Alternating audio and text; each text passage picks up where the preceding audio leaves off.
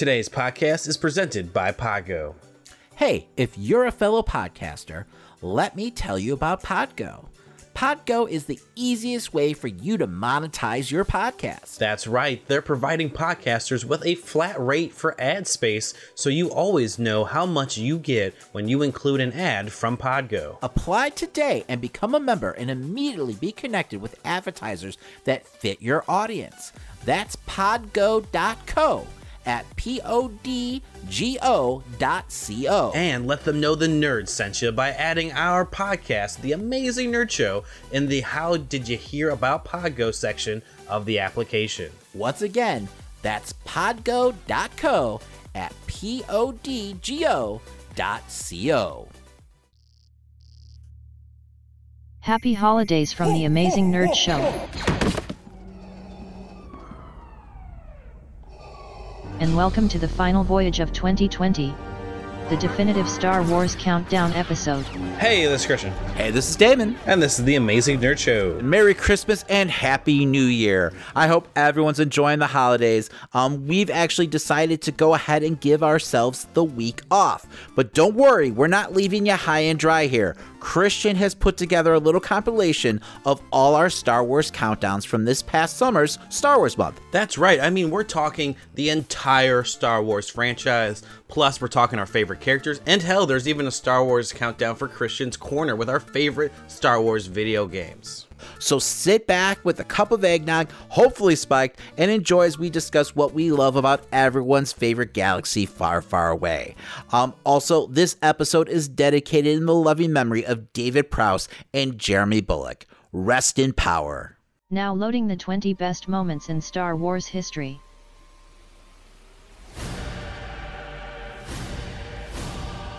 Number 20. You need a pilot. FN2187 saves Poe. What's your name? The Force Awakens. FN2187. F. What? That's the only name they ever gave me. Well, I ain't using it. FN, huh? Finn. I'm gonna call you Finn. Is that alright? Finn. Yeah. Finn. I like All right, Damon, this was the moment Poe met Finn and actually gave Finn his fucking name, which is surprising. Uh, this was a great moment. Um, both of them really started their bromance here. It's really where we would have saw this future of love between two men in Star Wars. But that didn't happen. it didn't happen, which is the unfortunate part. Uh-huh. But it should have, you know? absolutely. Um, it would made for a hell of an arc, right? Um, Exactly. It only made sense. I mean, the moment they looked at each other right after Poe got off of his ship, I mean, you you would have thought, you know, okay. match made in heaven. Uh, I think it would have I been cool ship it. though, but they didn't go there, unfortunately. Um, yeah, for me, one of my favorite parts of like the sequel trilogy is really, you know, these two characters' relationship. The actors just have such great chemistry on screen, and this is, you know, our first example of it. So, uh, you know, yeah, this is definitely one of my favorite moments in Star Wars history. Exactly. It just showed so much raw, genuine character from both of them. Number 19. Ahsoka leaves the Jedi Order, Clone Wars. I'm sorry, Master. But I'm not coming back. You know, at the time that this took place, it really felt like the final chapter in Ahsoka's arc. Um, And it, it, I think that's what makes it such a moving moment. And it really, you know, I think as viewers, we're kind of seeing the Jedi Order in a different light because of the character of Ahsoka, and a light that we never saw like on film. So I, I really, really enjoyed this. I mean, I, I, I don't know, it just resonated. Absolutely. I mean, it showed the the flaws of the Jedi, and I'm I'm not afraid to admit, Ahsoka for me when I first met her as a character, I hated her just like most of the fandom, and then the way that they handled her character throughout the entire show in general, and leading up to this like moment. For, I mean, at the time, this was like her final arc for all of us. Uh, this was incredible. And if you think about it, she's got one of the strongest arcs of any like Star Wars character. She's one of the characters that like exhibit the most growth throughout like the Clone Wars series. So I agree 100%. Yeah, yes. It, it just really feels like they took the most risks and challenges of any character in Star Wars with her. Yeah, and how exciting it is with like season 7 and everything and obviously we haven't seen the finale yet. Um and then with like Rebels like seeing her story carry on Mhm. um you know it's, it's just been a great ride. Number 18. I am one with the Force, the Force is with me. Rogue One. The Force is with me. I'm one with the Force, and the Force is with me. Rogue One as a film in general showed us like the hardcoreness of like war in Star Wars. And this scene in particular with Chirrut, you know, walking through the middle of this battlefield where you're watching all of our heroes and their kind of final moments on this on this battle. Um, you know, and it's like this very like you're you're hoping he reaches the marker. You're it's it's so tight and nerve wrenching watching this very like explicit war scene happening in a Star Wars film. I thought this was really well handled and probably one of the main reasons why Rogue One sticks out so much as a film in general. Uh, I just love the moment because it's a man in his faith, you know, and Yes. just you know, Mhm. he, that's all he has. He's armed with his faith, and that's what you know basically carries him to succeed in this moment. So, um, and, and what's how what makes Rogue One so great? It's basically Star Wars does a war film. So, I mean, it, it brings the war to Star Wars. The fact that this film does feel like a war movie is one of the reasons I love it so much. Number 17. If you strike me down, I shall become more powerful than you can possibly imagine. A New Hope. If you strike me down, I shall become more powerful than you can possibly imagine. This is just a badass line. I mean, it really is. I mean, watching this like, you know, noble, you know, wise wizard warrior sacrifice himself, um, really, you know, hold up his lightsaber, letting Vader strike him down, knowing that he'll go on to guide Luke and becoming like a master Jedi, um, and, you know, bringing balance back to the Force, or so we thought. it's just, I mean, it's just a great scene. Um, and one of the reasons I love Star Wars so much. No, yeah, I mean, I I started with episode four, uh, like most people should, and um, you know, th- like there was so much mystery behind what you know is the Force, how does the Force work, and so this line, this badass line, you know, you don't know what's coming from it after that. You know, you don't know what's going to happen in episodes five and six, you know, with the Force Ghost and everything. So it was very just like this ultimate sacrifice that he puts in with this great, powerful line. It was a great moment in the film. Number 16. Mando has a change of heart and rescues Baby Yoda. The Mandalorian. So this is where this Western, you know, goes all lone wolf and cub on us. Um, it's a great moment. We see like the Mandalorian's true colors here. Yes, he's got this gruff exterior, but you know, deep down, he's still that kid who needs to be saved by the Mandalorians, you know, on the battlefield. Um, and it just it sets the tone and you know what we're gonna see, you know, for the rest of the story. And yeah, I love how later on, you know, you see all the Mandalorians come out to help him, and you know, after all these credences and rules have been like placed in front of us in the show, them just breaking it to you know show their bond and friendship with it. This is the way. Number 15. Anakin slaughters the younglings. Master Skywalker, The Revenge of the Sith. There are too many of them. What are we going to do? If you wanted to see how dark Anakin could become, this is how dark he can become. Um, Anakin slaughtering younglings was definitely not something I was prepared for when I went to go see the movie. I like I knew I know the evil of Darth Vader, but I never thought they would actually take it to that limit in Star Wars. Absolutely not. So it was crazy to see that. Yeah, it was kind of out of left field. It did. It was just I don't know. It felt like it was like in a different movie. Um, it, it became like a horror movie all of a sudden. I thought it was like metal is all hell. Uh, but I guess I'm sick. Um, but what a great way to really convey the transformation from Anakin to Darth Vader. That you know this character that you know we kind of like in the first two movies. You know, willing to steep down to these depths um, to serve his master. Number 14. Rey saves Finn the Force Awakens.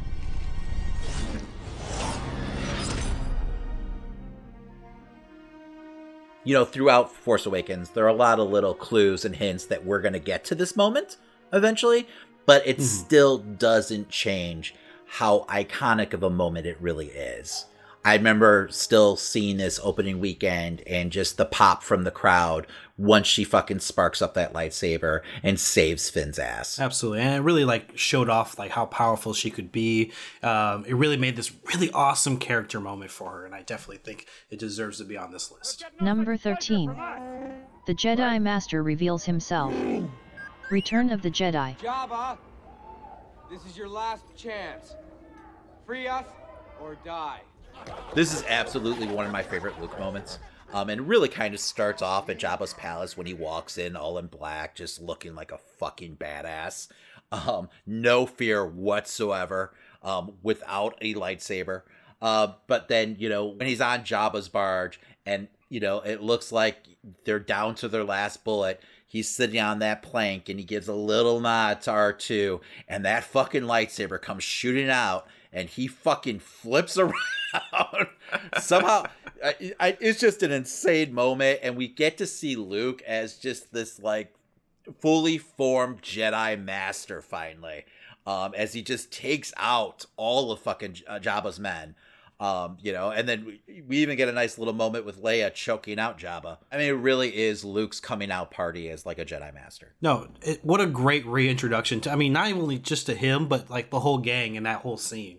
I mean, you get really just great elements from each character, but you know, Luke stands out the most. He's so, he's so confident in that moment that it's really telling. You know how much he's been training. You know how well he put that new lightsaber together. You know, it's just how how great of a character he can be in that moment. It was a great start to this film. Yeah, absolutely. I, I like I said, when Luke walks into Jabba's palace and he just has fucking ice in his veins.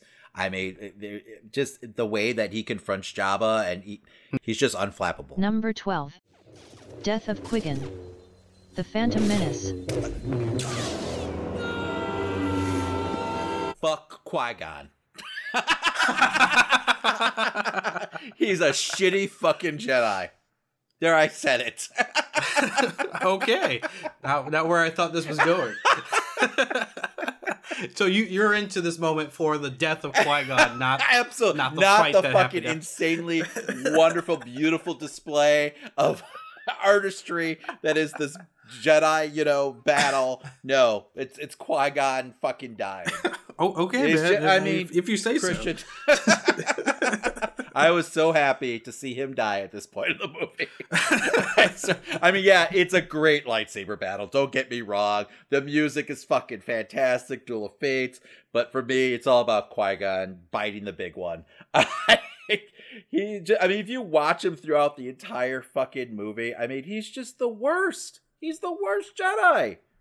You gotta be careful, man. Liam Neeson's gonna. Hey, hey man, Liam Neeson's a great actor, but this was not his fucking like crowning moment. I just I I don't I don't care for the character. I, I don't feel like Lucas understood what the fuck the Force was at this point because it doesn't seem Qui Gon could use it the right way. Like I didn't know what the hell was going on. So uh, I yeah no no, but I mean really it is a great lightsaber battle, right? No, absolutely. This was fully realized Jedi versus Sith, yes. and that's why you know this is one of the greatest moments in this film and trilogy in general. Yes, yes. I don't know if any lightsaber battle really has lived up to this one. Yeah, I mean, you know, maybe one that we talked about later on. It's just it's such a beautiful display of you mm. know of promise of what we could be getting. You know, you know, further on down the road. Um, but I, I, don't know. I mean, maybe what we got in this past episode of Clone Wars, where they actually mocapped uh, Ray Park again. Yes, it was a fant- that was a great that was fight. a great was fucking a great lightsaber battle. Mm-hmm. Um, but yeah, no, I mean, I think maybe this just doesn't rank higher on my list just because of I didn't care for Qui Gon. So once again, I'll reinstate Fuck Qui Gon. He does suck. I, am not afraid to admit it. Number 11. Kylo kills Snoke. The Last Jedi. And now, foolish child, he ignites it and kills his true enemy.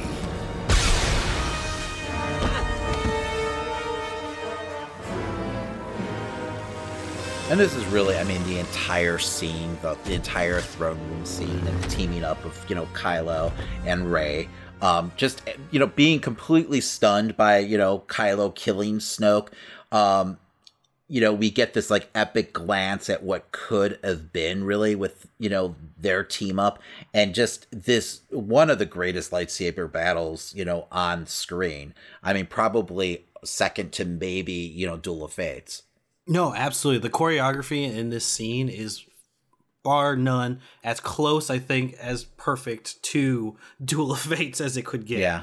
Uh, you know, it's just a great moment of like you get this symmetry and the balance between the two of them. You see the way that they fight, um, and I definitely was like all about like this gray Jedi thing that I was trying to get to happen during this Oh, moment. okay. So- Well, and I think that's what makes this moment so great is just like as an audience member, you have this like glimmer of hope that, you know, this is going to be mm-hmm. Kylo, you know, turning back to the light side. And, you know, we just get this like what the fuck moment of him killing Snoke. You're like, because I mean, I didn't see that coming at all. You know, this is this is really like in our minds, this is the emperor of this trilogy.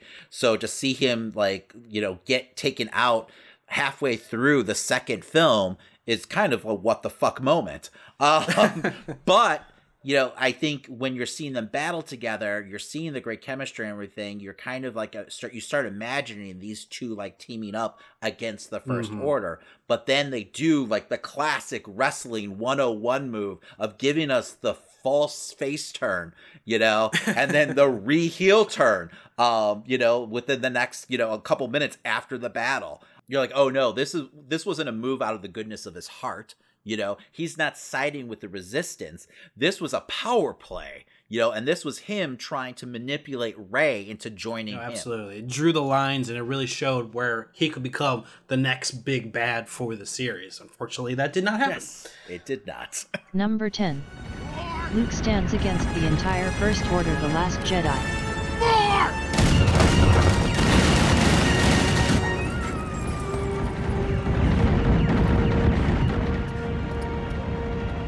So this is by far my favorite moment in The Last Jedi. This is kind of like the Luke Skywalker we're all kind of hoping to get throughout, you know, from the start of the movie really and throughout. Um but I do overall I did enjoy his arc because we got to this moment. I do wish he was really there during it, but the fact that he's facing down, you know, the entire first order and Kylo is fucking terrified of him. where he's literally just having them blast away and then once all the dust settles and we still see Luke sitting there, just just a fantastic moment. No, and just the the planet was designed to like make that shot even more beautiful with all the the smoke and everything coming up. Yeah. It was really well done, and that just to see him exuding that same kind of confidence that we saw at the barge, Yes. you know, as he walks out after millions of blasts just came his way, perfect. Like I said, like I mean, perfect. once again, I understand the arc that you know Rian Johnson Mhm. was going for with Luke. I do, um, but man, what if we got a whole movie with this? You know, this version of Luke. I I don't know, man. It is what it is, though. Number 9. Han shoots first. A New Hope. Yes, I bet you have. I don't care what George Lucas says.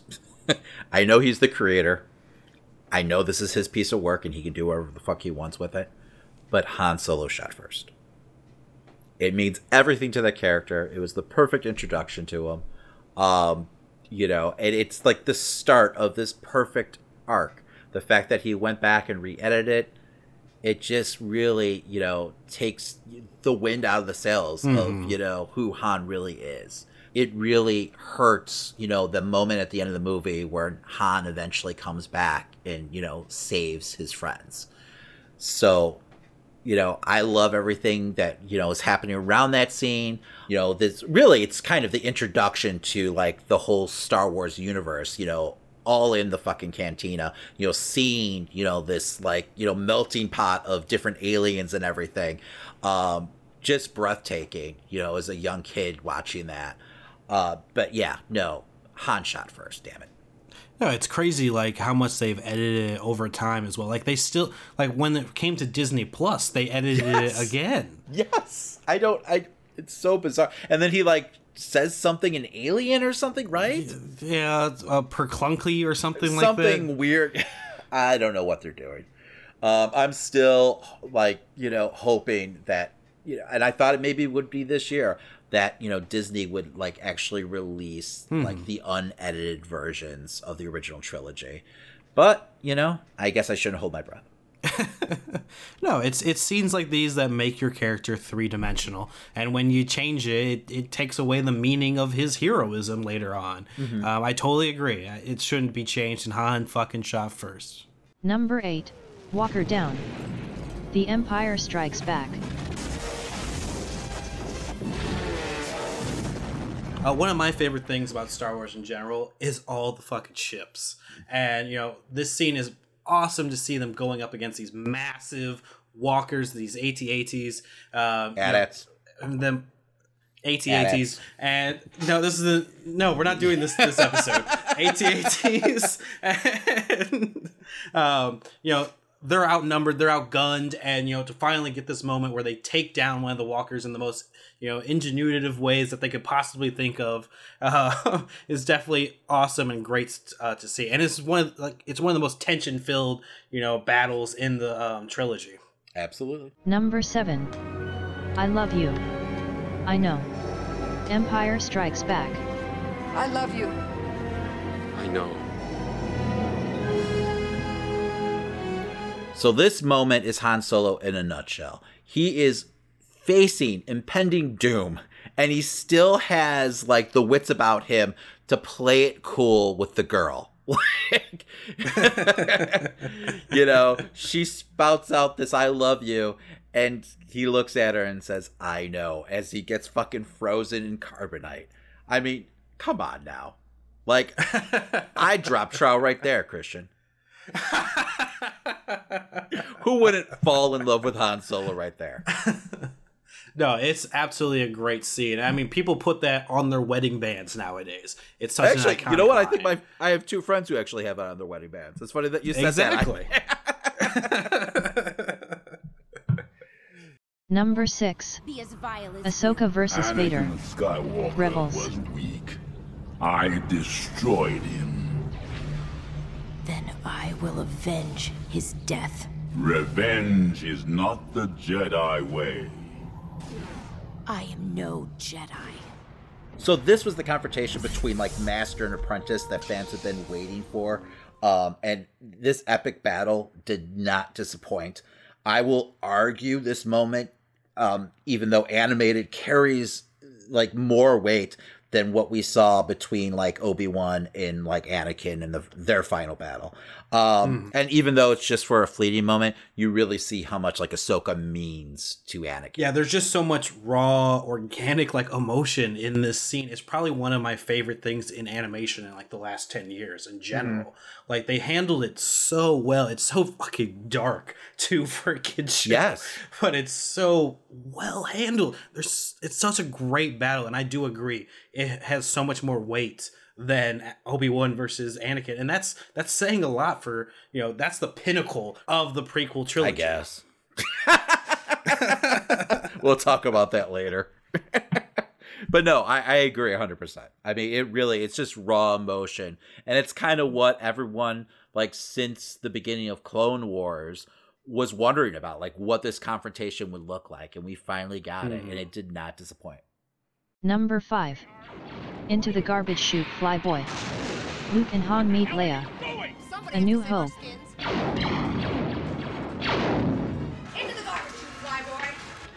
So Leia's just not your average princess. when we get to meet her, she comes out f- straight out the gate making fun of Luke and Han in general. And th- that whole scene, you really get this idea of this really awesome character that she is, and that she's this take charge leader as well. You know, um, she's telling the boys that are there to save her how to get out of this situation. She's saving them, and it's such a great introduction to her as a character as well as um, just the dynamic between the three of them. You get this great chemistry back and forth between her and Han, and Luke trying to just wrangle them together. It's such a fun Yeah, moment. absolutely. And it almost feels like she's annoyed that she's being rescued. Like it's like they're getting in the way of her plan to like, you know, Uh-huh. save herself.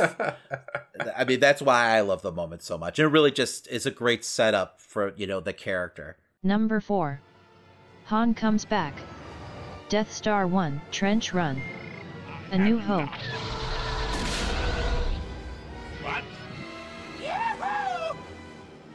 This is when Han goes from being like a selfish space pirate, as we talked about before, to being a true hero. Um, you know, we get to see his true colors as he aids Luke in taking down the Death Star. Nah, man, I'm just in it for the Tie Fighter noises. if we're being honest, I mean, th- I fucking love the screech of a Tie Fighter, and this whole scene is just like the entire time. It's intense Um, though. It's I an love intense the scene. It's run. still fucking. It's absolutely intense. It still plays well. No, it looks beautiful. It's toys running across, but I mean, it looks great. What they were able to do with special effects for that time, beautiful. It still looks great to this day. It made for a great arcade. game. exactly. I still play that arcade game when I can. I've beaten that. Number 3. Vader Unleashed. Rogue One.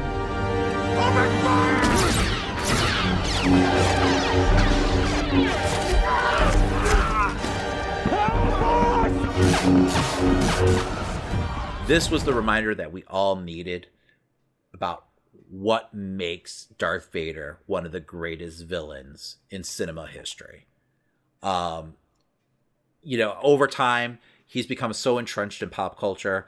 He's become as iconic as like Mickey Mouse, Superman, Apple Pie, the American flag, the whole shebang. But I think he's become kind of like just, you know, just because we've seen him so much, you know, we've been he's been overexposed and he's become like almost Mhm. watered down. Well, Rogue One in one scene undid all of it. yeah, we got a look, finally a look at Vader at full force, just mowing down fucking rebel soldiers. I mean, it's it's horrifying. Like this is like his like Michael Myers moment where he's just charging down at them and killing everything in sight. It's fucking awesome. and they're just begging. begging at the door. No, I, like this. I would like to see a whole movie. of well, exactly. this, that- you know, like this made me want a Jedi Hunt movie more than ever. Mhm. You know, that's something I've been clamoring for for years. But this right here, just I mean, this was just fucking Vader in his full glory. Give me more of this. Number 2. Vader Redemption. The Return of the Jedi.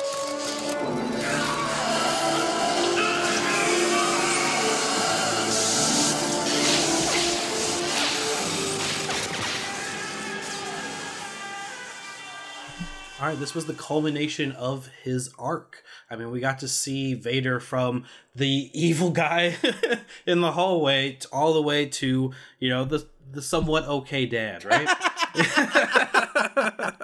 He's not going to win Father of the Year anytime soon, though. no, but I mean, it was great to get this moment between him and Luke and just him throwing over Palpatine in general. But that fight beforehand has so much raw emotion. You know, I love the moment that Luke finally loses it and actually goes at him, and they're, you know, how brutal Luke was getting uh, when he's charged up. I thought that was just a well handled fight. You know, it, it doesn't have crazy stunts and choreography, but it has that raw feeling behind No, it's it. visceral, and it's really it's a, a battle for like Luke's soul. Um, you know, and the fact that you've got the Emperor in the background just cackling away, um, it just adds so much to the scene. Uh, and then you know Vader finally waking up to what's happening and watching his son dying in front of him. I mean, it is. It, I mean, Vader's redemption is a great final act for the character. Number 1. I am Yout Father. The Empire Strikes Back. He told me enough. He told me you killed him. No. I am your father.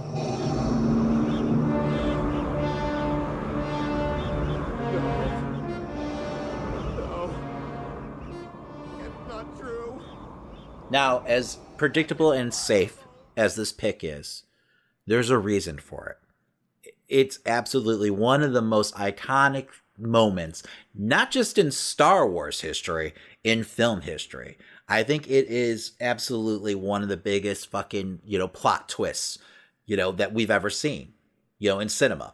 As a kid, I remember where I was when I first saw the scene and what it meant to me and like how absolutely like just aghast I was and just confused and, you know, almost like in denial like Luke when this scene happened that I like went through these painstaking lengths as an adult to preserve this moment for my daughter. Like I made sure like she had like at the time she had a bunch of like Star Wars books and she actually had an Empire Strikes Back one that kind of retold the story and I made sure she did not touch that book until she saw this movie. And like any good father should or a Star Wars fan should, you know, I made sure that she started with the original trilogy so she could get the full effect of this moment because I feel like it really just sets up your love you know, your fandom for Star Wars. Absolutely. I'm not sure if I knew the moment beforehand or not because it was like something that's so passed around. That's like such an iconic line.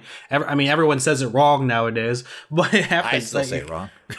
I know exactly.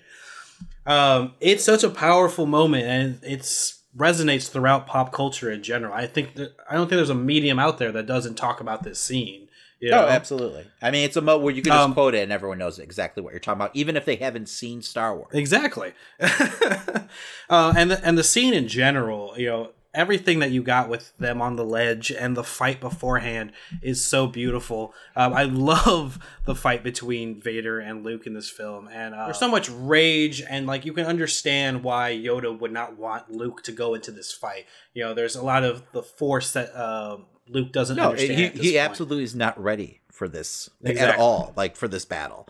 Um, and you see it, you know, there's absolutely, there's a reason why Yoda and Obi-Wan did not want, you know, Luke to take off and save his friends, um, because they knew this is what would happen. Uh, it, it just, once again, the fact that he gets his fucking hand cut off right before this moment too. I mean, Jesus Christ, you want to talk about a one-two punch? I, Vader once again is not going to win any Father of the Year awards. Um, hey, sometimes you got to teach a child a lesson, yeah, right? Um, but I mean, just Mark Hamill's performance in this moment too. Just Mm. how distraught he is, and how he's just crying and screaming, "No!" I mean, you could feel his pain like through the screen. No, there's a genuine shrill in his voice. It's Hamill's performance that really takes this moment to the next level. Christian, just like the chosen one, we must bring balance to the force or this countdown. Let's talk our top five worst Star Wars moments. Now loading the 5 worst moments in Star Wars history.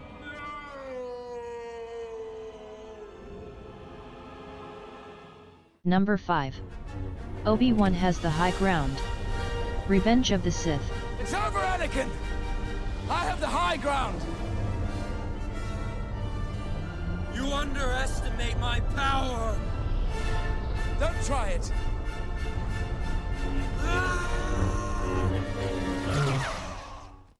Christian, I know this is super quotable, but what the fuck is he talking about? You know, it's fighting 101. This- Whoever has the high ground wins. this is one of the stupidest fucking lines that I've ever heard. Like, I mean, we just watched them flipping and jumping and like, I mean, this epic fucking battle, you know, through the lava pits of fucking Mustafar.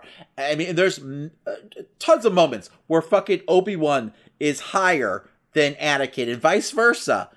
Why is this supposed to be like the end of the fight? Like he he's won, checkmate. And why does Anakin fall for it? I don't know. How is this the end of the battle? He's like an extremely skilled fighter too, which is the It doesn't make part. any sense. It's over, Anakin. No, it's not. It's not over. I have the force, you dumbass. what are you talking about? it makes no sense. All he has to do is fucking force choke him or throw him or just wait till Obi-Wan comes down. or walk away. Yeah, Obi Wan is the one chasing him. Yeah, right? I don't, like it, it makes no sense. he could have just floated off, like, okay, bye. it's fun to quote, but it makes no fucking sense. And I think it's part of the reason why it's so fun to quote is because it's ridiculous. But I mean, hmm. I don't know, man. That, maybe it's just me. The, the series is all memes. So the prequels, absolutely.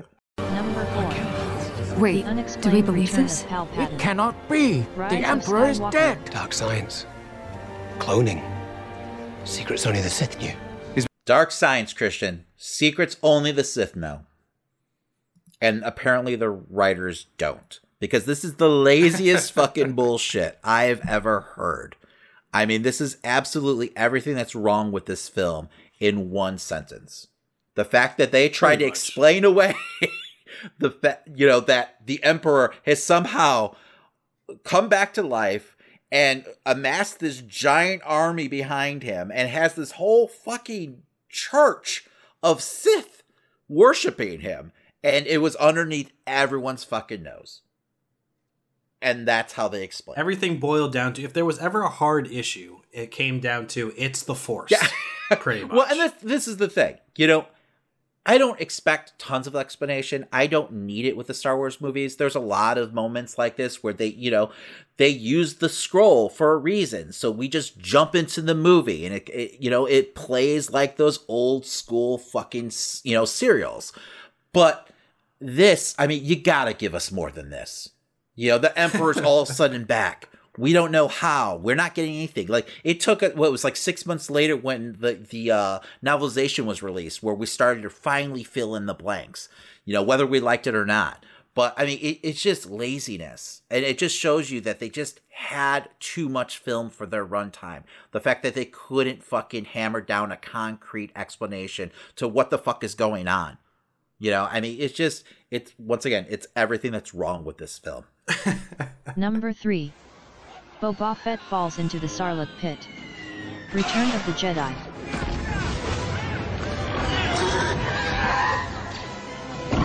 This man that I never met before, you know, who introduced me to this wonderful universe, he can give it and he can take it away so quickly.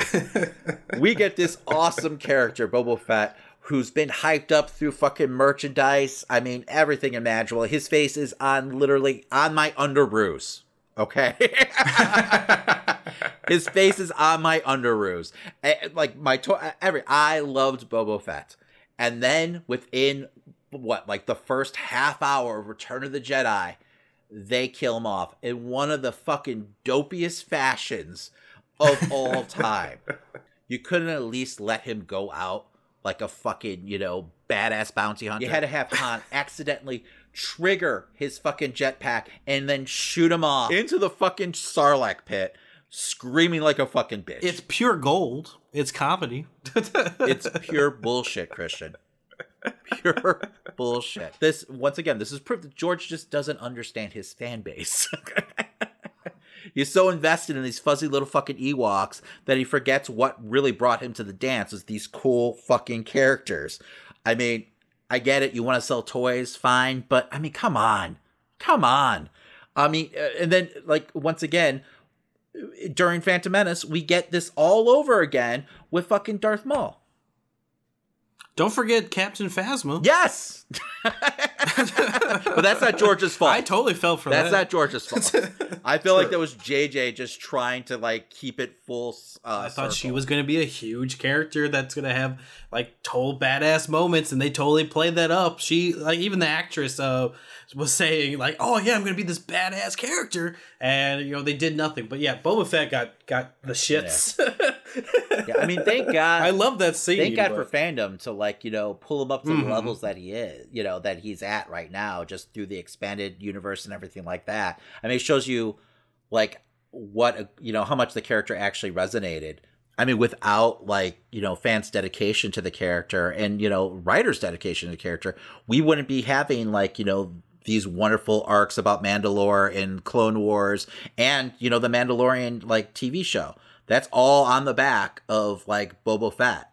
Exactly. And hopefully he still shows up in the next season. we'll see. I'm not holding my breath. Number 2. It's treason then. Revenge of the Sith. Not yet.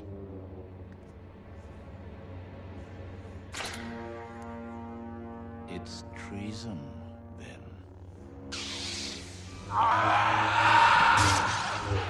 Well, we talked about quotable moments earlier, but I mean, nothing is better than this scene with Palpatine versus Windu, where we finally get re- the reveal of who the Emperor is this whole time. It's it's terrible. The CG is awful. The scream is awful. The faces, everything. the fucking faces, the faces that he's making are so laughable. It's quotable for all the wrong reasons. I mean, uh. you take this what could have been such a great moment and you just fucking flush it down the toilet with this hokey bullshit. Like I thought, you know, it was weird when we saw. I mean, seeing Yoda with a lightsaber in Episode Two was a, it was a little funny at times, but it wasn't too crazy. But seeing this old man go like flying in circles at them, you know, I, see, I don't. I can forgive the fighting style if he wasn't, you know, if it wasn't for all the facials that he's making. The uh, uh, uh, like, stop, stop. Who's telling you to do this? That's what I don't Probably understand. Luke. Lucas. oh God. It's just so cringeworthy. Like I actually when I watched this with my daughter, I felt a little embarrassed. I'm not gonna lie. And she actually ended up loving it, but I think once again for all the wrong reasons. Just because it's Mhm. it's she found it funny, like watching him make these fucking faces. Number 1. Anakin and Padme take a roll down a hill on Naboo. someone. Attack Someone of the. Clones. Sounds an awful lot like a dictatorship to me. Well, if it works. I don't know if it's, you know, Lucas's wooden dialogue or just the lack of chemistry between the actors, but this is what's wrong pretty much with the prequels in a nutshell. Mhm. I mean, if these two would have actually had chemistry and we would believe in the relationship, then maybe, you know, the arc of Anakin would actually have more meaning to it. Um, but you just never believe that these two characters are in love and that this, you know, Anakin would go to the lengths that he does to save her life. You know, he, he literally turns to the fucking dark side and slaughters younglings for crying out loud. Um, and if you look at this scene, I mean, it feels like a high school play. You know, it feels like two actors who don't really know each other just going Mm. through the motion. No, I saw more chemistry between Peter and MJ in the Sam Raimi tr- trilogy, and that's you know, that's saying something. Uh, and you know, I can't. I feel like I can't give George Lucas any excuses because there was a lot of chemistry between a brother and sister. in, Oh, a lot, uh, a lot more chemistry, which is just weird. But you know, whatever, uh, whatever floats your boat, George. Um, but yeah, all kidding aside, though, I mean this. I mean th- this was really kind of like the downfall of you know the prequels. I mean, besides all the politics and all the other bullshit, you know. But uh, just if these two would have worked well on screen together, I mean, how much more would Anakin's arc mean? How much more weight would there be at that moment where Anakin chooses, you know, to follow the Emperor? It just doesn't work, though, unfortunately. No, their relationship just doesn't make sense. No. it doesn't feel right. no, it feels all. creepy, right? Because she's like, like, how old is she in uh, Phantom Menace? She's fourteen and he's eight. Is she? That's that's the last time I checked. really? Okay, because I feel like she's a little older, and he's like seven or eight. So it's just weird, you know. It It- is. but I mean, it's not just that. It's like she's okay with him being a psychopath. She's okay with him going on rampages of death and still trying to make it work. When she's like also this like humanitarian, like Oh, trying to constantly Annie. save lives. And the thing is, like, we know Natalie Portman is a fucking like an Oscar-winning actress, incredibly talented, but you would have no idea by watching these films.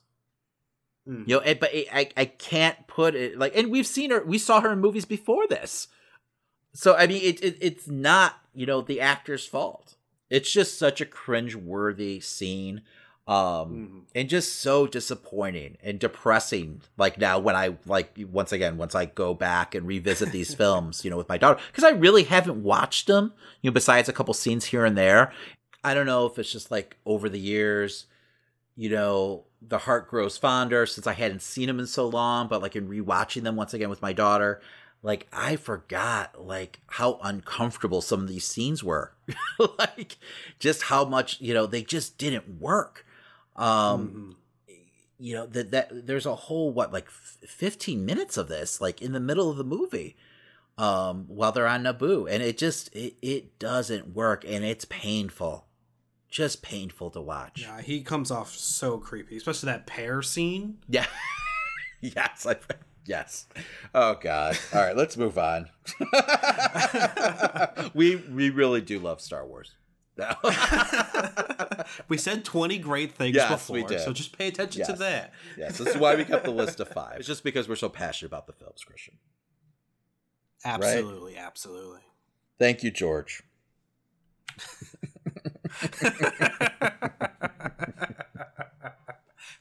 All right, man, let's go ahead and move on and talk some more Star Wars since it is Star Wars month, Christian. Uh, let's go ahead and count down our top 10 favorite characters of Star Wars. I know my list is great. Doubtful. Now accessing Christian and Damon's top 10 best characters in Star Wars. All right, my number 10 pick is Hera. It doesn't matter where we come from, Admiral. Our will to be free is what's going to beat you. You. I really loved Rebels. Hera is one of the main reasons why. A strong leader and an awesome pilot, Hera is the heart of the show. She's the glue that holds the team together. Her warmth and nurturing ways are matched only by her passion and dedication to the Rebels cause. I hope one day we actually get to see like a live action version of the character or even a sequel to like the Rebel show and I know that's been like, you know, rumored. Um but yeah, Hera is definitely my number 10 pick. All right, well, for my number 10, I had Mace Windu. In the name of the Galactic Senate of the Republic, you're under arrest, Chancellor. Uh, the reason why uh, Mace Windu makes my top ten is because he- he's such an interesting character, and I, you know, we all know the story behind why he has a purple lightsaber. And it's because he came on set and said, "I want a fucking purple lightsaber," because he's, you know, Sam L. Jackson. But um, fans and like writers over time made more story behind that and why you know the purple lightsaber even fucking exists. Um, a person with a purple lightsaber has an affinity uh, and pull towards both the light and dark. Um, it's someone that has an equal um, path that could either go either way. So Mace Windu's character is pretty much, you know, he's a good guy that kind of fights with a little bit more darkness in him than the average guy, and you and you see that throughout like different forms of media and stuff like that, and in Clone Wars where he's definitely more aggressive than most of the other Jedi.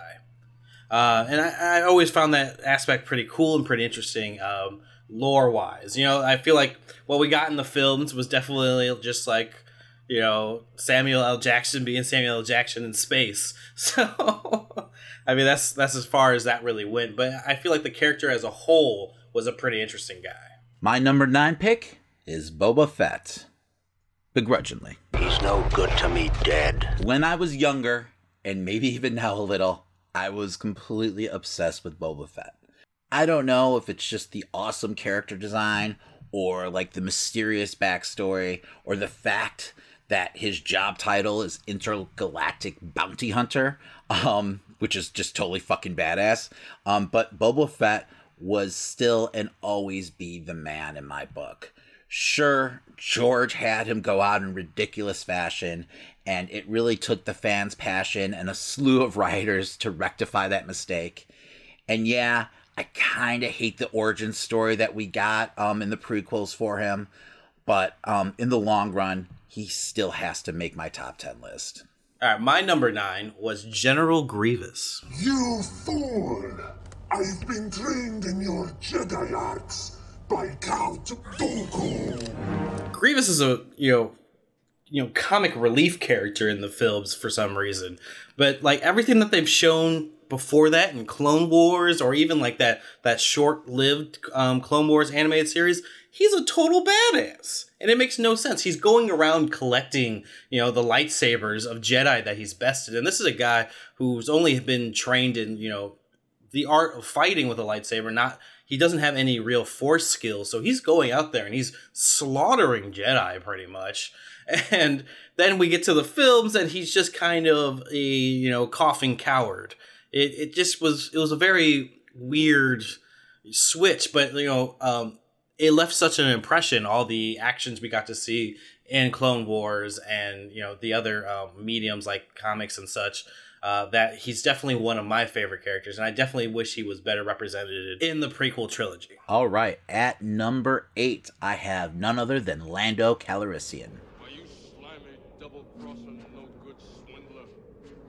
You got a lot of guts coming here after what you pulled.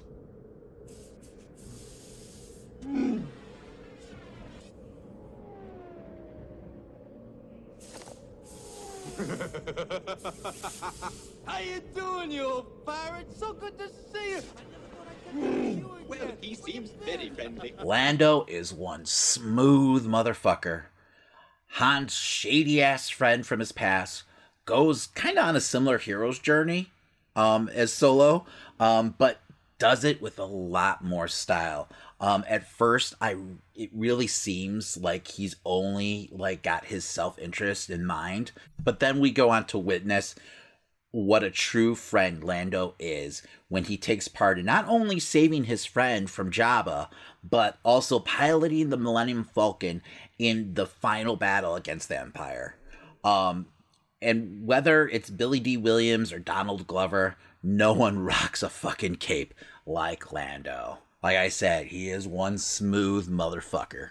I gotta agree, because also my number eight was Lando. Everything you've heard about me is true. As you said, you know he's he's just as much of a scoundrel as um, Han, but you know he's he's more suave. He's he's he's also a little bit batty, which I kind of love. Um, you know, we get these missions in some of the video games where you get to play as Lando, and you know he is just spitting off these wild, crazy lines, very similar to how he was acting um, in parts of Return of the Jedi. You know, um, he's he's he's a very fun character, and that's why I get behind him. You know, he's he's the suave, cool Han. Well, not I wouldn't say cooler, but he's definitely the suave, badass um, Han Solo in a cape. All right, at number seven, I have Kylo Ren. Snoke, Skywalker, the Sith, the Jedi, the Rebels, let it all die. Rey, I want you to join me. I fucking love this incredibly flawed character. I have to admit. Um, I feel like this like emo wannabe Sith Lord fits perfectly into like the Skywalker legacy. I mean, you think about Anakin and Luke; they're all kind of bratty um, at first, and uh, like you know they have their anger issues, and Kylo's really no different. Like he's incredibly like fierce and like full of rage and angst. Like I always picture him like training to Depeche Mode at night, you know, with his shirt off, working on shoulders to get that really boxy look, you know, writing in his journal after like brushing his hair in the mirror, um, you know, complaining about how no one understands him.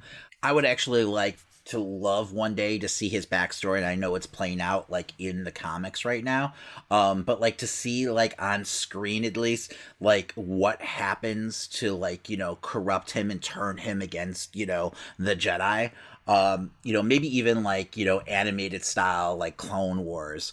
Um, I think that would be fascinating to watch, like that relationship between uncle and nephew, master and apprentice, eventually just get corrupted and go wrong. Well, for my number seven, I had Admiral Ackbar. Are you fucking kidding me? It's a trap. What? Number se- First of all, why? I I love Admiral That's Ackbar, not. but there's You're not serious.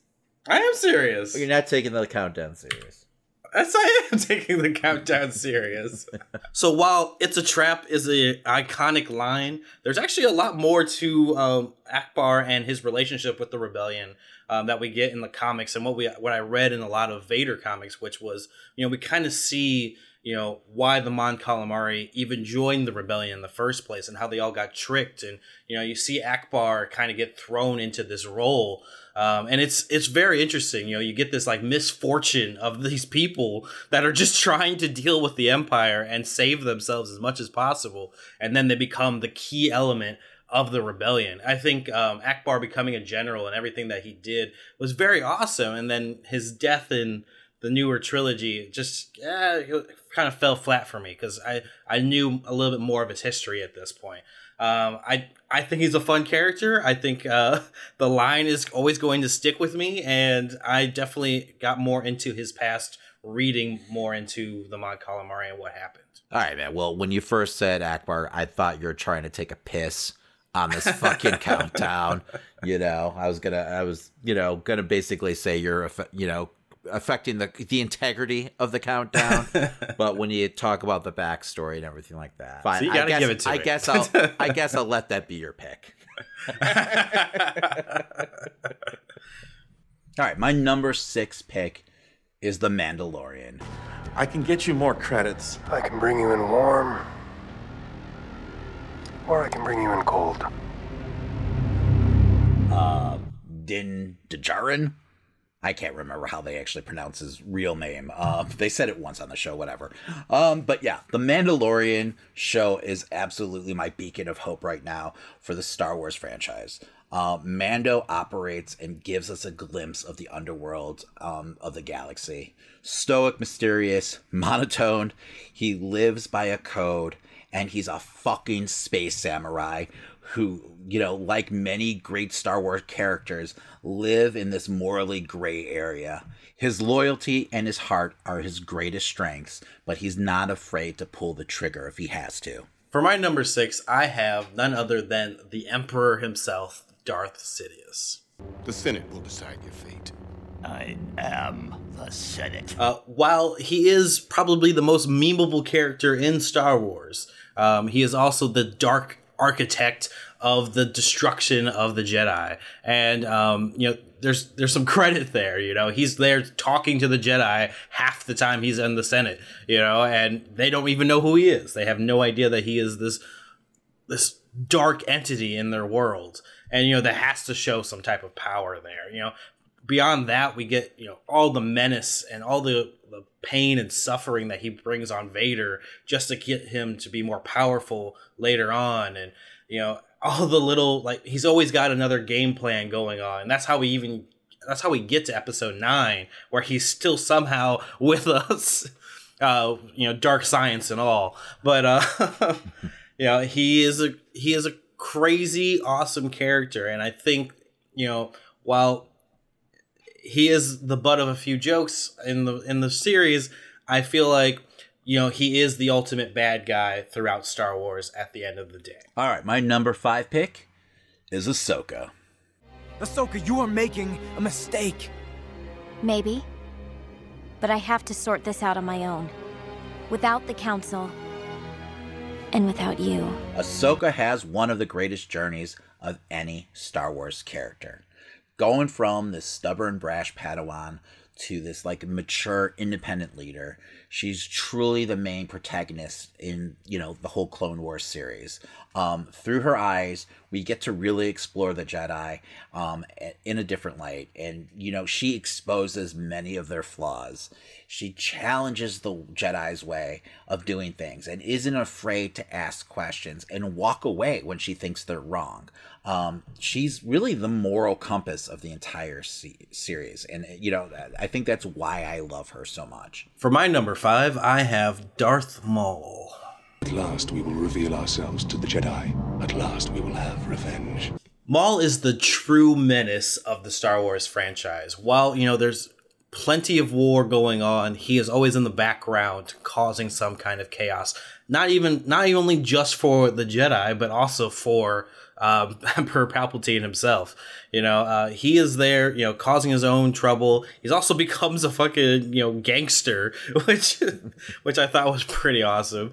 Um, and I wish we got, we, I wish we got to explore that a little bit more. Uh, but you know, what we got in the Clone Wars of him menacing around, I'm, I know I'm throwing that word in there a lot, but uh, menacing around and, you know, really you know getting going after obi-wan that's the whole storyline with him and obi-wan constantly going back and forth even up to his death. Uh, i really loved how they handled the character throughout all of clone wars and rebels. Um, you know he's part of that huge moment between ahsoka and vader as well.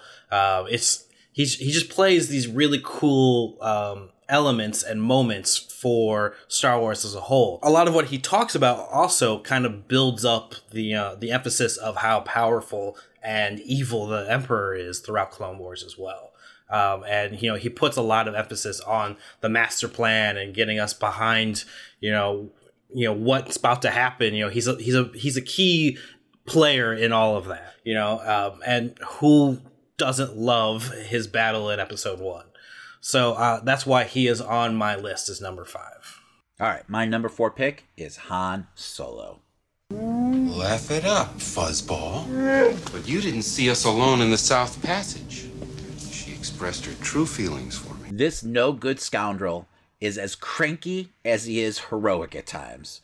Gruff, cocky, hard around the edges, but deep down, what matters most to him is his friends.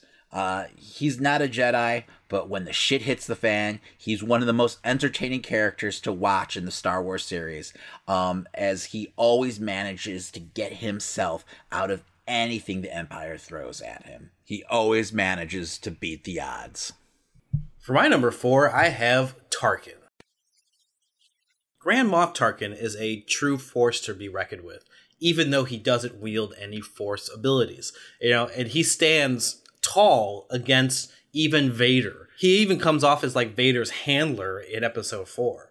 Um, and you know we see this kind of relationship he has with Vader in the comics. You know how he's kind of like manipulating him and a little bit above him uh, in this kind of mental game, and it, it really makes Tarkin into this very cool evil character. You know, and his confrontation with Leia and the rebels in episode four, you know, is iconic. You know, um, Peter Cushing does such an amazing job. You know, he still finds a way to stand out even as a military leader. He's not boring. He's not just part of the scenery and, you know, the wake of Vader and stuff like that. He stands out and he has a massive presence in the film. My number three pick is Princess Leia. What? Why, you stuck up, half witted, scruffy looking nerf herder! She's no damsel in distress. This hard nosed, cunning leader is the soul of not only the Re- Rebel Alliance, but also the Resistance years later. She's one of the core characters um, from the original trilogy that just never wavered and abandoned the mission. Even after her son was corrupted by the dark side, it only made her conviction stronger. Princess Leia, like I said, no, fuck that. General Leia is the living embodiment of the rebellion. Well, for my number three, I had Han Solo. Who's scruffy looking? Like you said in last week's countdown, who doesn't want to be Han Solo? He is that awesome fucking scoundrel. You know, um, he does, as you said, gets through pretty much every little thing that the Empire throws at his throws his way, except for maybe frozen carbonite. But you know, one of the greatest pilots in the galaxy. Um, his parsec runs a little questionable, as we saw in Solo, a Star Wars story. Um, you know, he's been a part of all those big moments in Star Wars as well. You know, he saves Luke. He, he's just a classic character. He's part of the main three from the original trilogy, and you have to have him in your list no matter what. All right, my number two pick is Luke Skywalker. You failed, Your Highness. I am a Jedi, like my father before me. So, this whiny farm boy overcoming the sins of his father to become a Jedi Knight and the savior of the galaxy is modern mythology at this point. Um, the original trilogy is really Luke's story. And like I've said in the past, there isn't a person my age who didn't pretend to be Luke as a child, like battling against evil. He's just the ultimate hero. Um, when I think of, you know, Luke, I think of Luke dressed all in black with no fear in his eyes, walking into impending doom. Luke's heroism isn't just about facing down threats from the Imperial Empire. It's really about him like dealing with his own inner demons, like all that angst and rage and self-doubt and still overcoming. Um, that's why Skywalker is definitely my number 2 pick. For my number 2, I have Ahsoka Tano. I'm glad I gave you something to look forward to. Ahsoka, as uh, we both agree, is a fully formed character. Um, you know, and I I rode that journey of growth, you know, with everyone else. You know, I thought she, as I said last week, you know, a super annoying character when I first met her. And God, I thought the Clone Wars film that they made originally was god awful. So I was definitely very against Ahsoka Tano. Um, and you know what they did with Clone Wars, and you know, showing this character's growth. Um, having her face, you know, these morality decisions with the Jedi and showing the dark side of of the light, you know, uh, really brought so much to this character, brought so much like there's so many moments with Ahsoka that I will probably say are probably my top moments in Star Wars. Like as I think that was one of the things that we fought on last week was, you know, how important was Ahsoka versus Vader. Uh, and I really originally when I was putting that list together, I had it as my number one.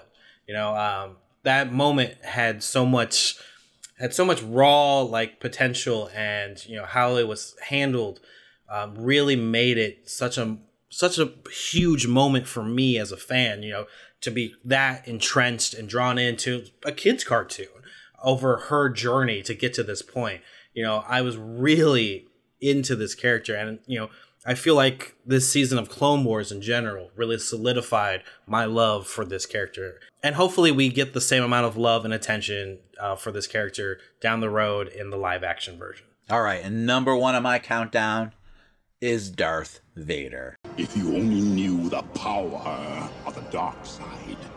There isn't a sadder story than the one of Anakin Skywalker. Um, thought to be the chosen one, fighting on the side of the Jedi to bring balance to the Force. Little did they know what that prophecy truly meant. Um, you know, he's manipulated and corrupted by Palpatine, but the Jedi, they're really not blameless either. Um, if you think about it, I mean, their strict, rigid ways kind of push push him towards that, you know, direction. Also, um, he becomes in the long run the Emperor's dog of war, the ultimate evil in the galaxy. Um, he's truly if you think about it, he's truly a fallen angel character. Um, but all that aside, just aesthetically, this is one of the coolest fucking villains to ever really on like the big screen. I don't know if it's the voice or the lightsaber or just the fucking, you know, jet black costume. Um, but like, or maybe it's the pervy breathing. But I, you know, you put all those ingredients together and you have just one amazing villain. Um, and just you know, a villain that you, you should really truly fear. Um, and that's why Vader, the Sith Lord, is number one on my countdown. Absolutely, he is my number one as well. Darth Vader is darkness. You know, his storyline, while shaky in the um, prequels is still so powerful. Watching his growth from Anakin to Vader to then you know redeeming himself and saving and bringing saving and bringing true balance to the Force by destroying the Emperor. Uh, you know, you really get this sense of closure to this storyline that we were promised from the very beginning with him. You know, um, as as you know, as someone that grew up with the prequels and stuff like that. Uh, Vader just really comes off as this pure badass character, and there's so much more I feel like needs to be explored with him. I, I really have to get that Jedi Hunt um, story. I really need that put onto either the screen or the small screen. You know, give it to me. All right, hold on, Christian. Yeah. Let me get this straight. Fucking Admiral Ackbar made your top 10 list, but Luke and fucking Leia don't even crack it? What I'm, the, I'm probably what you the know fuck is wrong with you, man? I'm probably just being that hipster Star Wars kid. I think you are, man. That's absolutely ridiculous. like I know you're a prequels kid, but come on, dude. Luke and I, Leia. Who else I did you put enjoy on? them. I mean, Mace Windu. like he's a cool character, but like over Luke and Leia. What's wrong with you? You're embarrassing the show. hey, at least there's Christ. some diversity between our lists. I you know? guess. I guess. All right. I'm making the ads you make, you know, even more filled. You know, uh-huh. plenty of characters. Sure. Sure. sure, sure. I'm helping you out. Yeah. Oh, all right. So, Christian, do you have any honorable mentions? Um, if I could, I would say Darth Revan would be my honorable mention, just because he isn't in canon in the Star Wars lore. Uh, you know, he's one of those characters that really he will be though. It, right? At some point, yeah, yeah. they're definitely going to bring him in. But he's such a cool character. He's a guy that plays on both sides with the Jedi and the Sith. You get him going back and forth, you know, based on your decisions that you make in the game. But aren't, aren't, they? Um, they're remaking that game, right? The old Republic. Yes. Game? So uh, it sounds that, like they're going to be. Will that make him canon? Yeah, it will make him canon if they make a new game with him, but I want more. I want more than just a video game. I want big screen representation. This is another guy with a purple lightsaber as well. Uh, my honorable mention would have to be Rey. I think if this, if we did this list probably after Force Awakens was released, I probably would have her on my list. Unfortunately, they just didn't really stick the landing with the character. Um, you know, she had so much potential, um, and she still does. You know, I'm hoping that they kind of, you know, uh, salvage her story arc.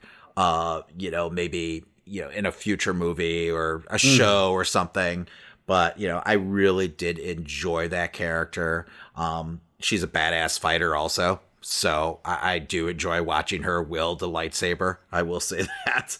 Uh, but yeah no I, I, I now that she's kind of free of the skywalker saga i i am interested to see where she goes.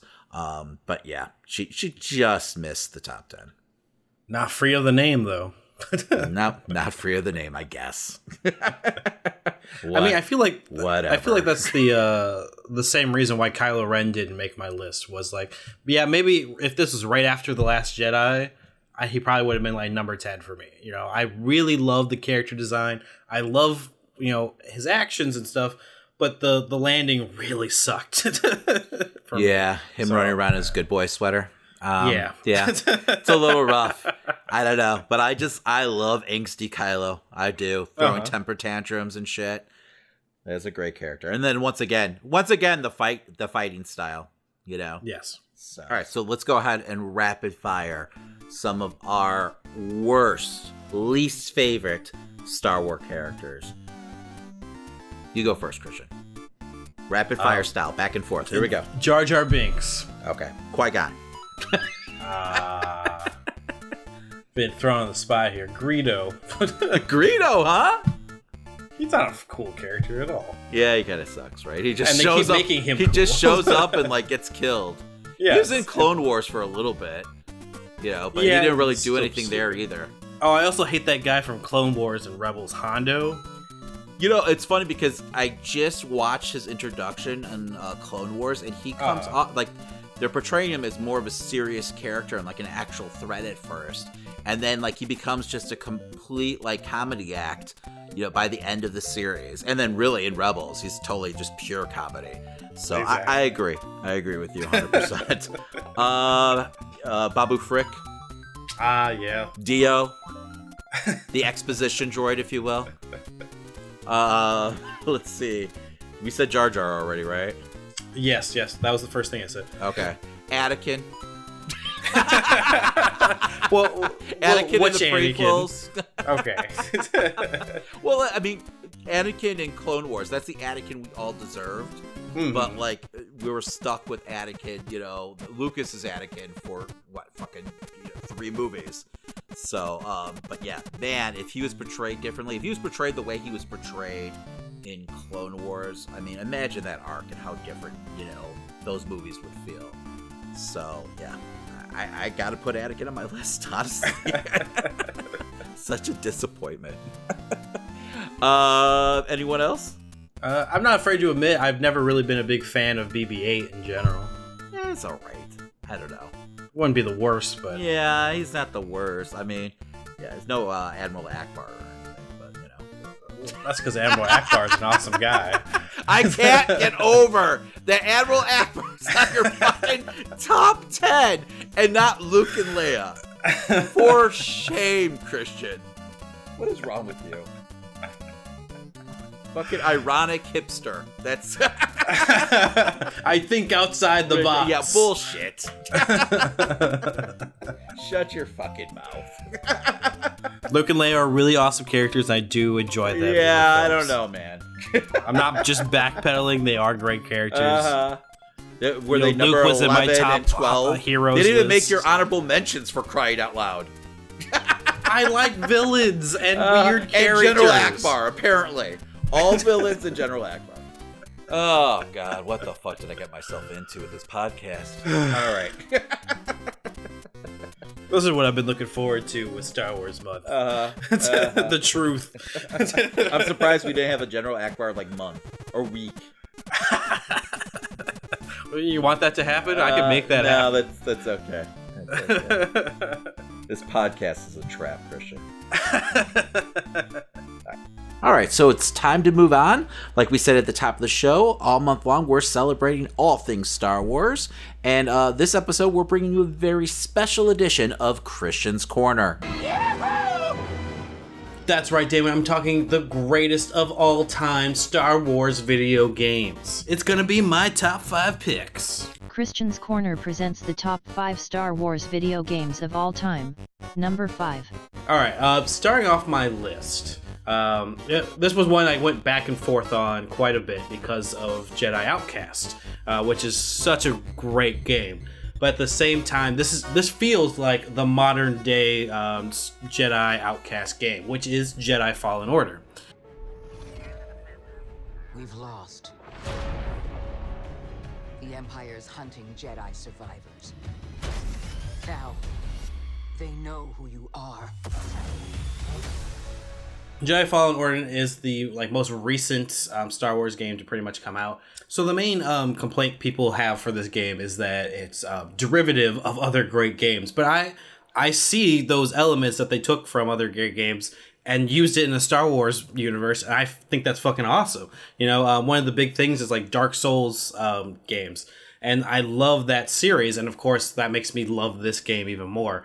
Um, you know the way that they handle combat and adventure, and how free and open it is for a Star Wars game. This is exactly what I was looking for. Um, at, you know during these times i'm looking for more of this type of content more single player star wars content please um, and you know ea had a lot to really um, come back for for all the problems that they had with the recent Star Wars Battlefront series, and which is you know those are good games, but you know they're bogged down with um, you know them trying to make money. Number four. Uh, well, so moving on to number four, I have the Lego Star Wars uh, Complete Saga Edition. They're the Skywalkers. You've met the whole family, but they've never shared the same screen. Until now. Oops. Huh? Lego Star Wars The Complete Saga. This game is a great way to introduce your kids to Star Wars in general. Um, they they pretty much take you through the entire story, um, almost to the letter, like how everything happened in all the films. But they also take little fun spins at it, you know, Lego way. Um, it handles each uh, film expertly. The gameplay runs extremely smooth. It's on every single console possible um, from its time, you know, and it, it came out in 2007. It was still pretty great looking for what it was. You know, it's a Lego game, and most like uh, games that take up movie licenses don't put as much detail, especially back in the early 2000s, as Lego Star Wars did. And I thought this was a really great and fun game for everyone. So I definitely think it deserves to be on this list. Number three. All right, uh, for my number three, I have The Force Unleashed.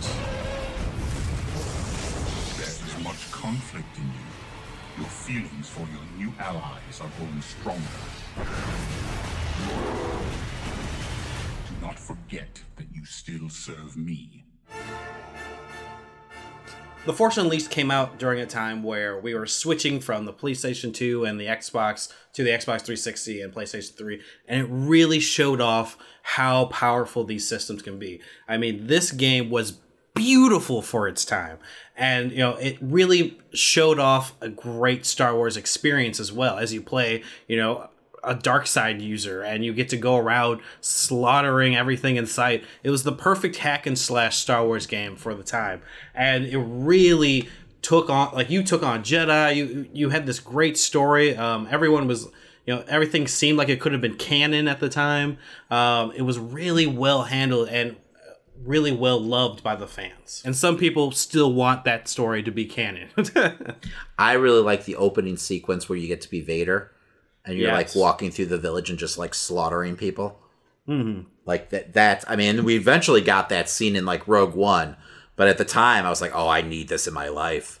You know, I want a whole game No, no, like no. this. Uh, That was like your first real taste of the Jedi hunt, right? Yes, absolutely. No, just the physics in that game, so well done. I want, I, I kind of hope that we get another one just like that. I mean, that's kind of what we. There's some elements of that in Fallen Order, but I feel like we can push it even further, especially what they've been showing off recently in the new um, console specs and stuff like that.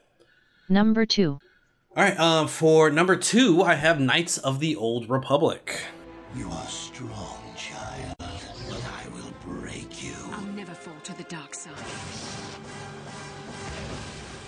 The Knights of the Old Republic um, franchise in general is held to a very high regard. It is a classic RPG, um, and the story is so well handled and so well regarded that people clamor for these characters to be brought into the main canon. You know, they were wiped away when um, Disney picked up everything, and this is a game that can still be picked up and played today. While the graphics might be a little outdated and stuff like that, the um, storytelling is so well handled. And this is definitely a game um, that's almost regarded as one of the best games to ever be made. So definitely check it out if you have some time. It's on Steam. Pick it up. It's very cheap. Now, and they're they're currently working on doing like a, a remake of the game. Is that correct? Yes, um, they're definitely remaking the Old Republic. I don't know how far, like, it, if, if they'll do strictly the Knights of the Old Republic or if they'll take elements of multiple games Okay. or so. But you know, they're definitely um, playing around with making a new version. And we've definitely heard recently that like Disney's interested in doing like a series based on this or a film based on it. Correct? Yes. So I mean, it sounds like those characters might be canon sooner than later. Number 1. All right, and for my number one, I have classic 2005's Star Wars Battlefront 2. When news of the first advance reached the 501st, we knew that now we'd have to take the battle into space. Battlefront uh, 1 and 2, the early ones, uh, were these awesome third person shooters uh, where you get to play as the clones or the um, stormtroopers, and you got to play in both both eras. Um, and it was so just epic. Like you got to play online with your friends. Um, it was it was this perfect just multiplayer Star Wars game, and like it's so popular to this day that um, Steam and other another company actually brought back the servers just so that people could play it online, even with the brand new franchise that's out there. Uh, Star Wars, it's just got such fluent, like perfect gameplay. It's uh, you know battles in space, battle on the ground. It's so fun to this day, and I still play it. I have it on my PC, and I still run it all the time. But yeah, there there's plenty of great Star Wars games. Like I said at the beginning of the list, you know, um, Jedi Outcast Two was like one of the best handling at like using a lightsaber in a game ever, and that definitely that mechanic still needs to come back. Um, there's plenty of other great Star Wars games. I think you know me and Damon have talked about Rogue Squadron off mic qu- quite a few times. Um, there's the uh, trilogy uh, game that's at the arcades that I play all the time when I can. I love that game. Um, there's some actually some new arcade Star Wars games that are pretty awesome as well. It's a franchise that deserves to be played. Damon, it's been 40 years since The Empire Strikes Back came out, and we have been, you know, celebrating Star Wars all fucking month.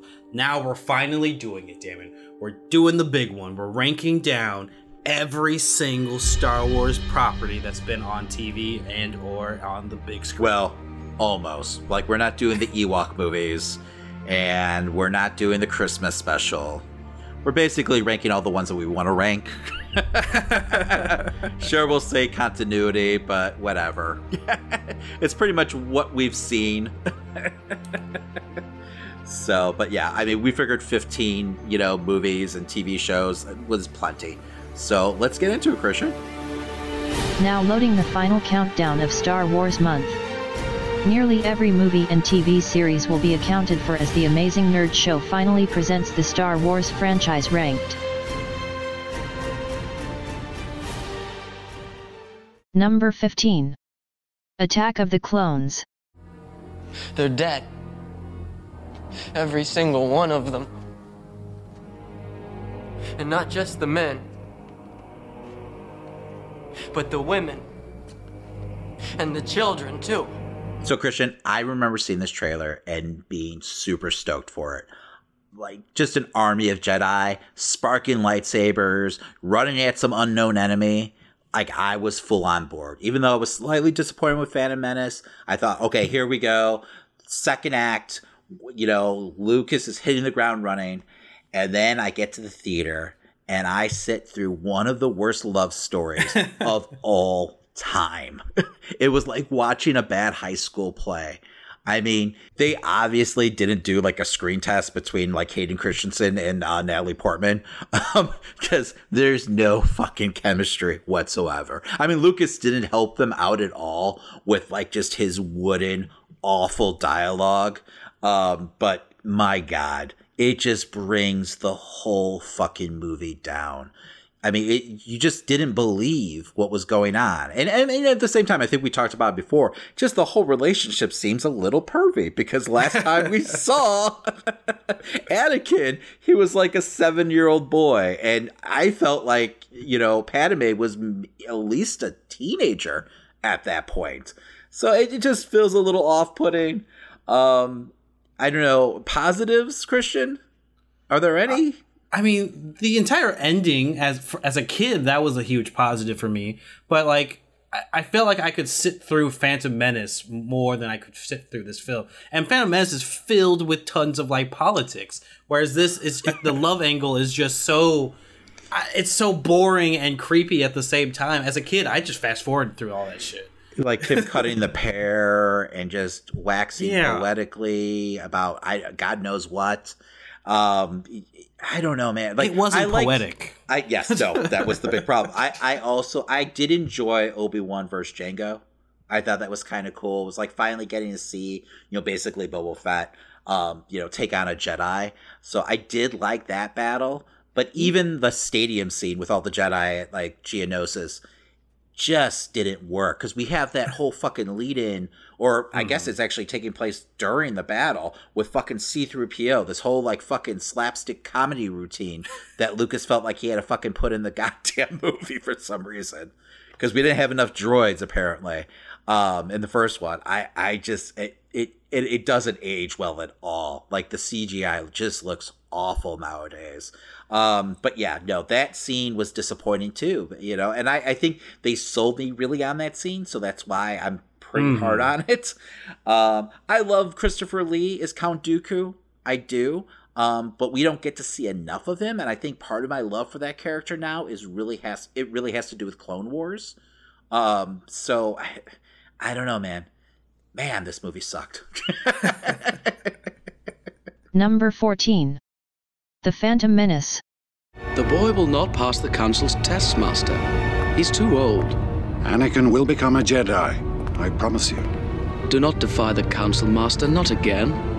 I shall do what I must, Obi-Wan. All right, so leading up to this movie, we had literally a 16-year drought between Star Wars films. We had the re-releases, um, but Star Wars kind of disappeared from like, you know, mainstream pop culture.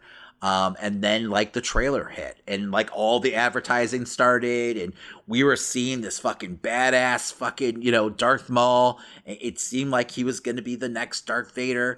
Everyone was super hyped for this. Mm-hmm. And then, you know, then the movie happened.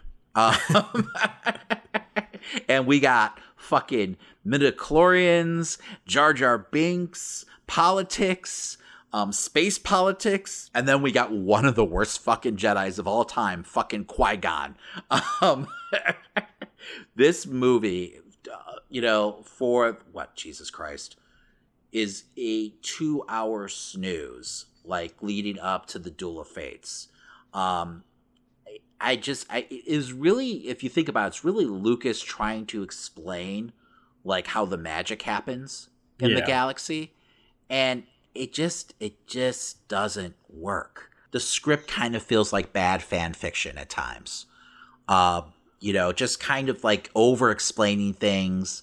Like I don't need to know how you make the donuts, man. Like I really don't. like I mean, I mean, midichlorians, the whole concept behind it, just you know, ruins just this this the the mysticism behind mm. you know being a jedi and everything and that could happen to anyone like i don't need to know the fucking science behind it um you know and just the fact that we were promised this fucking badass Sith Lord, and then you know he gets two lines and then chopped in half by the end of the movie. No, yeah, it, it's definitely a disservice to that character. And luckily, you know, you know, as we went on, you know, Clone Wars and comics and Rebels and stuff like that, were able to rebuild that character into what it should be. But you know, Lucas just didn't didn't execute him well. And I think like we've talked about before, he would have been a perfect character throughout all three of those movies as a, like a driving force of the story. Absolutely. It made no sense to get rid of like get rid of him that quickly. Absolutely. I feel like, you know, Anakin's arc would have meant so much more if it was Darth Maul that he was taking out um, in the beginning of uh, Revenge of the Sith instead Mm-hmm. of Count Dooku. If, you know, they have an epic, you know, lightsaber, you know, duel at the end of Attack of the Clones, you know, he still bests both of them. And then, you know, finally in Revenge of the Sith, and maybe not in the very first five minutes, um, let it breathe a little, George. Um, but like, you know, some way, some at some point, you know, Anakin kills Maul finally. Uh, I think that would have been, you know, a bigger moment, and it Yeah, would have meant more, you know, Mhm. um, for Anakin's arc. It's that, you know, like one apprentice defeating the other one type of deal where it's like just overcoming that kind of character. I think that'd be a really fucking great story. And now that we've talked about it, I kind of want that to be the story. Like I want to just imagine that's what it was this whole time. and I like what we got with Maul and like you know Clone Wars and Rebels Mhm. and everything like that. His arc ended up being quite enjoyable, but it's just it's more of like what could have been. Number 13. Star Wars Clone Wars the movie. You're reckless, little one. You never would have made it as Obi-Wan's Padawan. But you might make it as mine. Um, you know, I, I was a really big fan of the 2D animated series that came out for a little while on Cartoon Network. And then they decided to go in a different direction. They wanted to do something new, and they created the Clone Wars uh, movie. And you know, I, at first I was very like, I didn't like the art style. Yeah, it really took me a, while to get into the 3D art style of the series, uh, and I, like later on when I was watching it. But uh, when this film came out, I gave it a try. I, I sat there, I watched it in theaters, I believe, and I, I don't know. I, I was in the height of probably my angsty, you know, middle school years, but at the same time, this was like purely made for children, and you know, it's so campy and it just didn't feel like Star Wars for me, uh, and that's probably why it's so low on the list in my in my opinion. Um, you know, these characters grow on to be you know awesome and amazing, but this movie in general is just so one dimensional. So I think really the only saving grace is you know we're getting a more fully formed Anakin. Um, he just felt more believable, even though he's animated as a character. and then, you know, it's the introduction of Ahsoka, which is a beloved character, one of my favorite Star Wars characters of all time. Um, even though, you know, this is a younger version, she's a little bratty, kind of annoying. Um, but yeah, besides that, there's not much here I, because it's definitely more targeted towards kids. And it does have like I don't know this cheese factor to it. You know, being focused on like you know Jabba's son and everything like that. It never quite like clicks for me.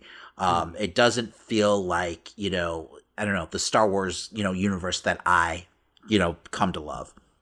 No, because of this movie, you know, it took years for me to get back into the show because I just could not get behind, you know, Ahsoka in this film and just like the concept of Anakin having an apprentice. Like, why the why in God's name would they have given him?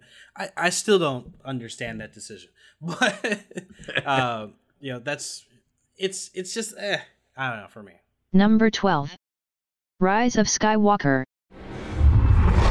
As once I fell, so falls the last Skywalker. So unfortunately, um, a ton was really like relied on this film t- to work, and they kind of rushed through it. A lot of the story elements are just just fast paced. They, they get through things and they forget to explain anything in the past.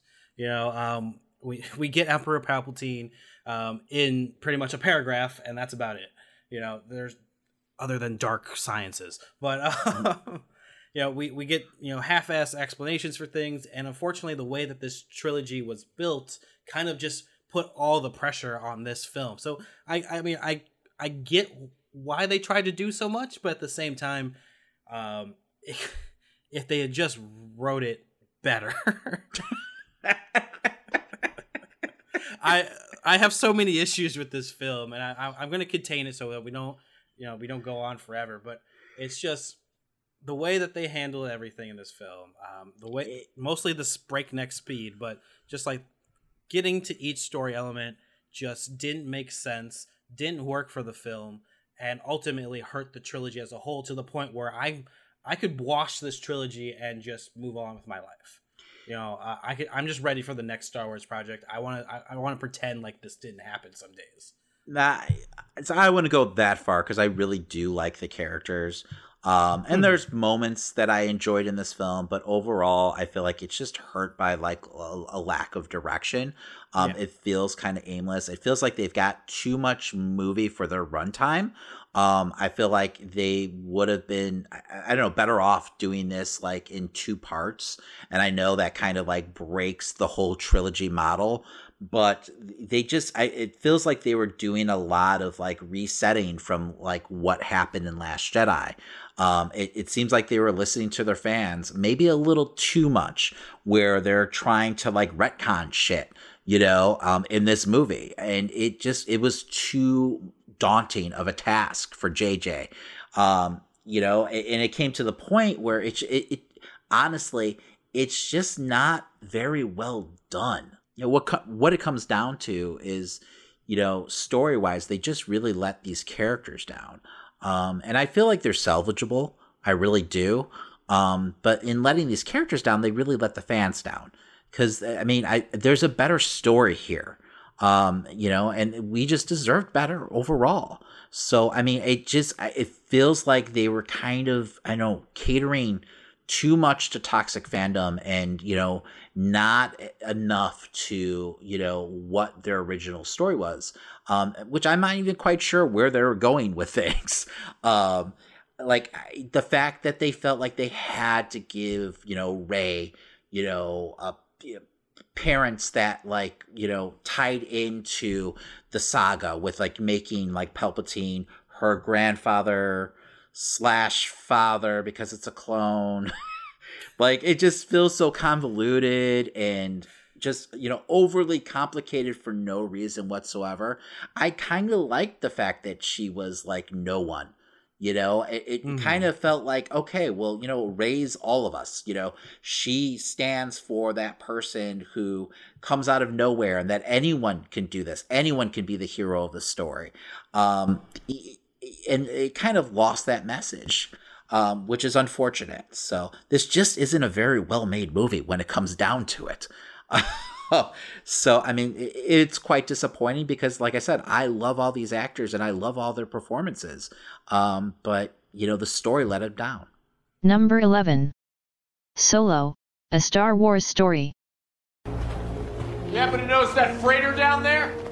You know what's on it? About 30 hired guns. All I gotta do is give them the signal, you're surrounded.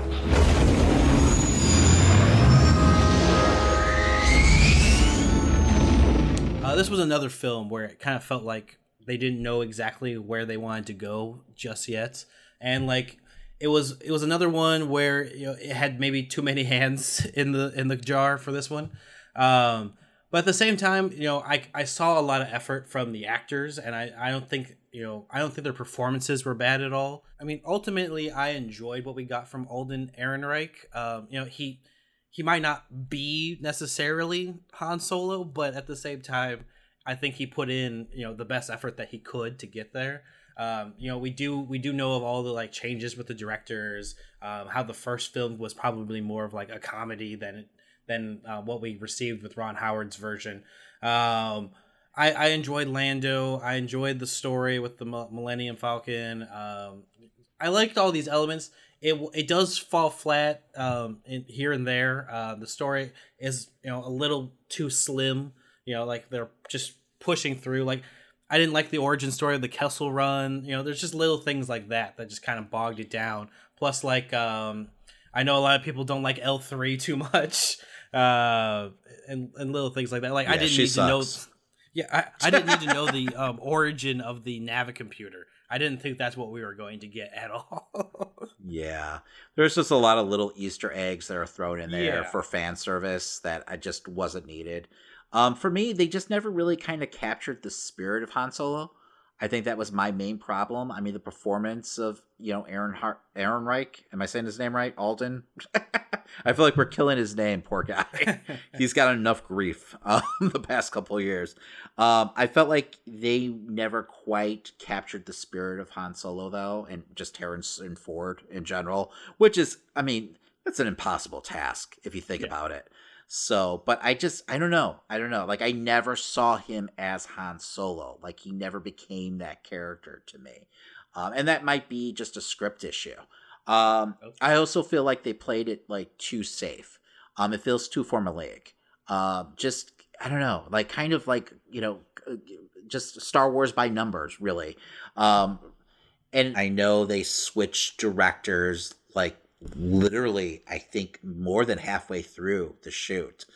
Um, so I I don't know. I just didn't like what Ron Howard gave us, and I think a lot of it just felt like I don't know, like you know, uh, colored by numbers. Honestly, um, I would have loved to see what like Lord and, Miller's like movie would have looked like. Mhm. Um, it sounds like it was more comedic in tone. Uh, it's unfortunate because we, we'll probably never see that. But after watching like Into the Spider Verse, I was like, holy shit, give it, give these guys another shot. um, so, uh, but yeah, you know, I mean, for me too, like they never quite captured Han Solo's spirit in the movie, um, which it's an impossible task with just you know, I mean, an iconic actor like Harrison Ford. You're you're not gonna get a performance that caliber and that iconic. You know, I mean, no matter what actor would have like re- you know tried to like replace him or play a younger version of him. I mean, there were things that I did like.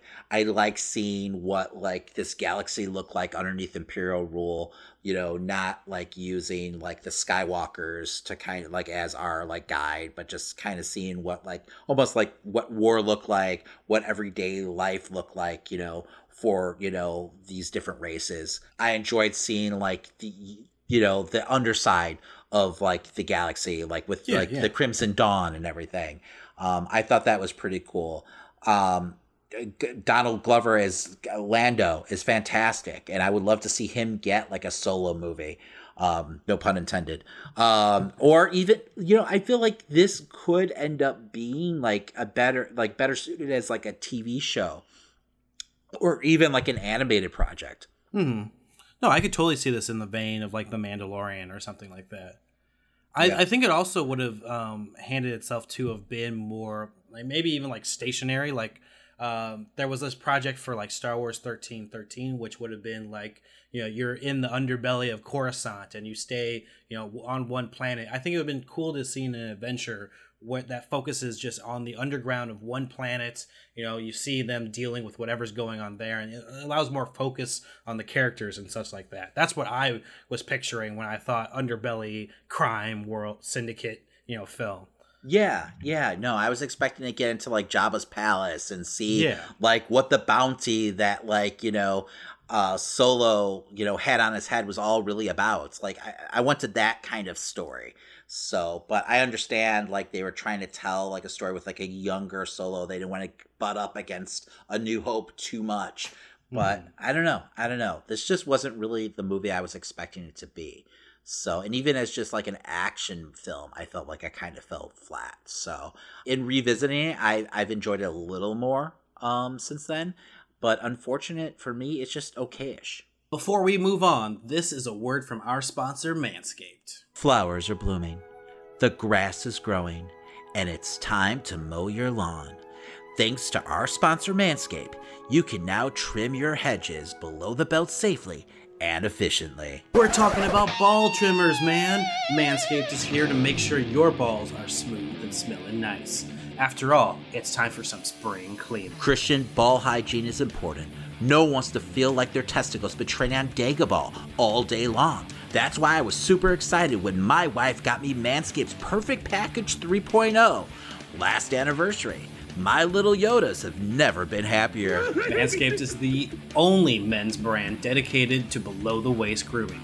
They have forever changed the grooming game with their Perfect Package 3.0. I'm talking precision engineered tools for your family jewels. The Perfect Package 3.0 kit comes with the Essential Lawnmower 3.0 waterproof cordless body trimmer and tons of other liquid formulations to round out your manscaping routine. This third generation trimmer features cutting edge ceramic blades to reduce manscaping accidents. Millions of balls are about to go nick free thanks to Manscaped's advanced skin safe technology. Manscaped obsesses over technology to provide you the best tools for your grooming experience. And they only use the best ingredients in their formulation. It's science. Inside the perfect package, you'll also find the Manscaped Crop Preserver, an anti chafing ball deodorant, and moisturizer. It's starting to get hot outside, and this is crucial so your ball stops sticking to your leg. And as a treat, you'll find the Crop Reviver, which will keep your ball smelling fresh, just like spring flowers. Subscribe to the perfect package and get a new replacement blade refill for your lawnmower trimmer delivered to your door every three months, making sure your trimmer always stays hygienic and clean. For a limited time, subscribers get two free gifts the Shed Travel Bag, a $39 value, and the patented high performance reduced chafing Manscaped Boxer Briefs. This is the perfect package for your perfect package. Get 20% off plus free shipping when you go to manscaped.com slash nerdshow. Do yourself a favor and always use the right tools for the job. That's right, Christian. Get 20% off and free shipping at manscaped.com slash nerdshow. That's 20% off with free shipping at manscaped.com slash nerdshow. It's spring cleaning, baby, and your balls will thank you. And remind them the nerd sent you. Number 10. Revenge of the Sith. If you're not with me, then you're my enemy. Only a Sith deals in absolutes. I will do what I must. You will try. So this is by far the best film of the prequels. We can both agree on that, right? That's why it sits at number 10. Um, I felt like the bones of a great movie's there. Um, it still doesn't quite hit its mark for me, at least. Um, but I like everything that it sets up. So unfortunately, it's kind of weighed down once again by like bad dialogue and everything, and some really really cheesy moments. But it's a fun enough ride, like seeing how you know really Anakin becomes you know the Lord Sith. So, um, but yeah, you know, high ground be damned. You know, I, I do enjoy this movie. It is something that I can revisit and you know have fun with. Um, you know, even God, even with you know the Emperor's ridiculous faces, you know, in the midst of battle, it it has its charms about it. Mhm. It No, does. It's it's fun to watch. I mean, it's going to be iconic for the wrong reasons till the end of time. But I mean, it's still a fun to watch film. But I feel like it's the end of not just because of the memes. I know, I know. There's been just this like plethora of memes that have come out of this film, and that's all great and good. Uh, but at the same time, I don't know. I don't know. I there, there's something about it I do enjoy. So, I mean, there's way too much CGI. It doesn't necessarily age well, but. Oh, man, I don't know. I, I like. What I just wish you know. I almost wish they like someone would go back and remake it.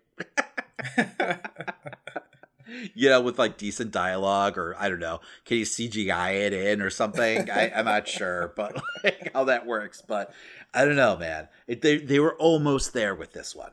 Number 9. The Last Jedi. I'll destroy her. And you. And all of it. No. Strike me down in anger and I'll always be with you. Just like your father. So when this movie came out, um, I was super excited. You know, The Force Awakens was pretty good. I enjoyed it, so I was ready to see what was coming up next. Um, you know, there was tons of great advertising, really showing off. You know, you know, is this going to be you know that gray Jedi moment? Is, you know, is there like are they to blur the lines of good and bad in a character like Rey? Yeah, I thought this was like to be something super unique and interesting. And then I, I sat in the movie and there was there was some parts that just very I, I left the theater very conflicted on how I felt. And it took a little while for me to, you know, just embrace the parts that I like and try to ignore the parts that I didn't. But at the end of the day, you know, I, I felt like this was a it was it was a good enough movie, you know, um, whereas like Rise of Skywalker is is bona fide bad no matter how you spin it. Um, the Last Jedi, uh, for me, you know, it really handled cinematography very well. It handled uh, the story very well. It was just this half baked story that they made on Canto Bight, um, where you know you have Finn and Rose um, trying to like get. I, they're trying to like get this certain information off the planet uh, just I don't save, fucking know the what the, hell they're doing. There are space horses. I don't fucking know, man. Um, yeah, no, that that like half hour in the middle of the movie Hmm. definitely brings it down a notch. Um, this movie was definitely frustrating for me. Um, it, it really was, and I like you said, I was I was conflicted. Not just like the day after this film, like months after this film, and I still am when watching it. Um, it's definitely a well-made film, um, much more so than Rise of Skywalker, and I kind of like the direction that Rian Johnson was taking um the franchise just this whole aspect of you know like I, I talked about with rise of skywalker um where Rey you know is a nobody and how like a nobody can become a hero no matter what. I thought he was kind of setting up a new chapter for the franchise I, I think one of my big problems is a lot of conflicts, you know, especially between like the resistance could have been just done away with just, you know, a simple conversation, like with what happened with like Poe and Haldo. Like if she would have just explained that there was a whole plan and everything, you know, hundreds didn't have to die. like, um, you know, I mean, just, I mean, the beginning sequence alone, um, and I understand it's all part part of Poe's like you know his arc, but at the same time, it feels like Poe should really be locked up at the end of this, like in court martialed, honestly. Um, and then just uh, Luke's arc is what ends up always killing me. You know, for me, Luke has always been like the definition of what a hero should be. Um, always willing to like rush off into battle to save his friends. Um, and I understand, you know, the arc that they're going for. You know, this is someone who's been completely like traumatized by losing all his students and feeling like he failed. Um, and like, you know, he turns himself off to the force um, and kind of goes into hiding because of this. But then, like, I can almost deal with that. But the fact that, like, you know, Rey finds him, shows up, and tells him what the hell's happening with Kylo. And then he finds out. I think the biggest sin is when he finds out that Han has died and he doesn't like jump into his X-Wing right then and there and take off, you know, to confront Kylo. I think that's when the movie kind of lets down that character. You know, if they would have had it set up where Luke finds out that, you know, what's happened with Kylo and like the rise of like the First Order and, you know, you know, that Kylo's killed his father and everything. And Luke then decides to train Rey and, you know, then he goes off to confront the First Order together. I would have been okay with it. You know, I, I, I could have made sense of that story of, you know, Luke, you know, kind of being like in hiding on this planet. But I don't know, just the story that the, the way it unfolded, it just felt like a disservice to the character. I think I I I let it go a little bit more because I'm trying to feel like how Luke would have handled like Order 66 and feeling the death of all those Jedi. And I could imagine like many of the Jedi, like what we learned after that, you know, went into hiding, went did a lot of what Luke did. So that's that's kind of like my thinking of it, and that's my like me making reasoning for. I guess, story, but those Jedi aren't Luke Skywalker, you know, and that's the thing. Like, I mean, I can deal with him being traumatized and everything, and like turning himself off to the forest and whatever. But then once he understands the evil that's arisen in the galaxy, and you know what a threat Kylo's become, and like that his friends are dying, the fact that he's not rising to face that, you know, that's where I feel like the story kind of lets us down. Even if it was like he instead of him just running off, that immediately sparks him to start training Rey. I feel like that would have been a better, you know, Yes. answer to it. Yes, and I do enjoy the ending with you know Luke kind of facing off Mhm. against the First Order alone. I just wish he was actually there. Yeah. you know, I I feel like that's the better ending for him than him just like dying alone on a cliff somewhere, you know, and disappearing Obi Wan style. Number 8. Star Wars Rebels. But the holocrons, they tell the truth. Do they? The truth is often what we make of it. You heard what you wanted to hear, believed what you wanted to believe. And now the only one who has gained anything from all of this is me. Uh, Star Wars Rebels was another show I, I hesitated to get into. I wasn't too impressed with the trailers and the again the three. I'm not a huge 3D animation guy. I just never have been. Um, and what we got with it, you know, it turned out to be pretty, you know, pretty well done. Um, but at the same time, you know, I feel like the reason Rebels doesn't, you know, make the same leaps and you know gets gets my attention as much as Clone Wars is because I don't get behind Ezra as much as I do like someone like Ahsoka throughout the series. Like I don't, I didn't really, I, I didn't really attach or you know get too interested in Ezra's storyline throughout it. You know the the side characters, however, are like brilliant, really well done. Hera's great. I really enjoyed Kanan. Um, I I do enjoy the return of Ahsoka and what we got with her her storyline. Um, I there's a lot of great and interesting elements. I just I didn't believe in and didn't really get too far behind Ezra as a character throughout the series. This is a really well done, like fun series. I, I I was like you at first. I was really hesitant about like you know getting into it, but once I did, I didn't regret it at all. Um, I enjoyed Sabine. I love how much like you know Mandalorian like lore we really got into um, with her character. Um, and like you said, I mean the closure that we get for Ahsoka you know in this series is fantastic. Um it's and like the the battle that we get between like Ahsoka and Vader is still one of the greatest Star Wars moments of all time. I don't care that it's animated. Um I feel like it ranks up there you know at least on the top 10 I think we did put it in our top 10 correct? Um It was so almost number one. yeah. Um you know it just such a such a great moment you know for both of those characters and everything. Um but yeah no um god I, I man i love me some inquisitors. Like just the whole concept behind the inquisitors i thought was Mhm. so cool. Um you know and just like you know vader having like you know these i guess they're not technically sith but come on they're sith you know enforcers you know doing his bidding just a fun concept and just they were all just total badasses. So i, I really enjoyed that concept um, and I thought it brought a lot to the series, and it really does dive into that whole like idea behind like the Gray Jedi and everything.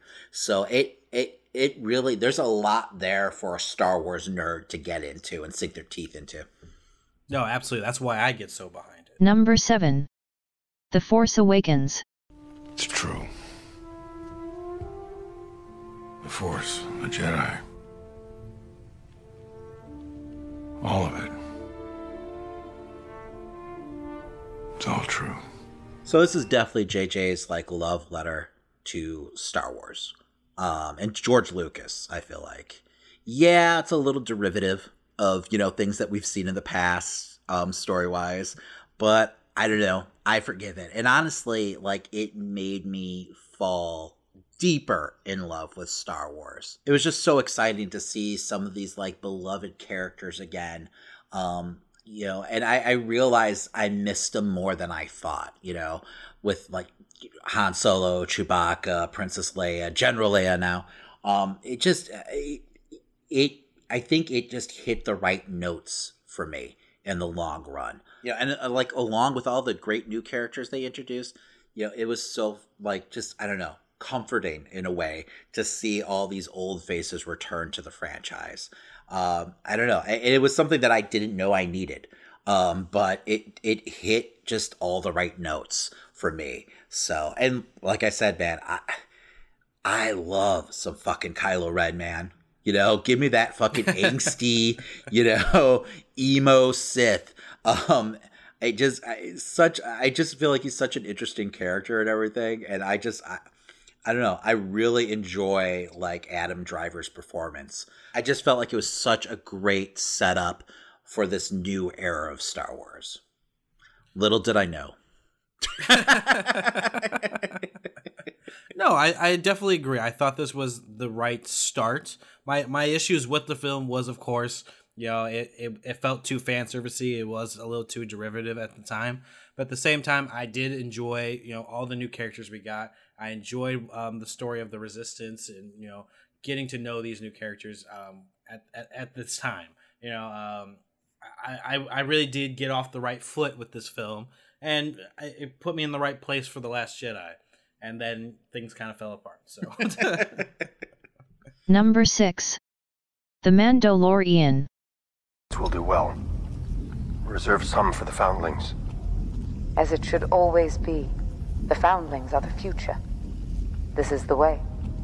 This is the way. This beautiful space western samurai show checked all the right boxes for me as a Star Wars fan. Um, it's amazing like what uh, like it's such a simple story but it really like you know encompasses everything that i love about this universe um you know it's so great you know finally getting to see like you know really the underbelly you know of you know the star wars universe. But at the same time you kind of have this really like you know story that's filled with heart and like this character that by all means is, you know, the scum and villainy that we've heard about, you know, um, uh,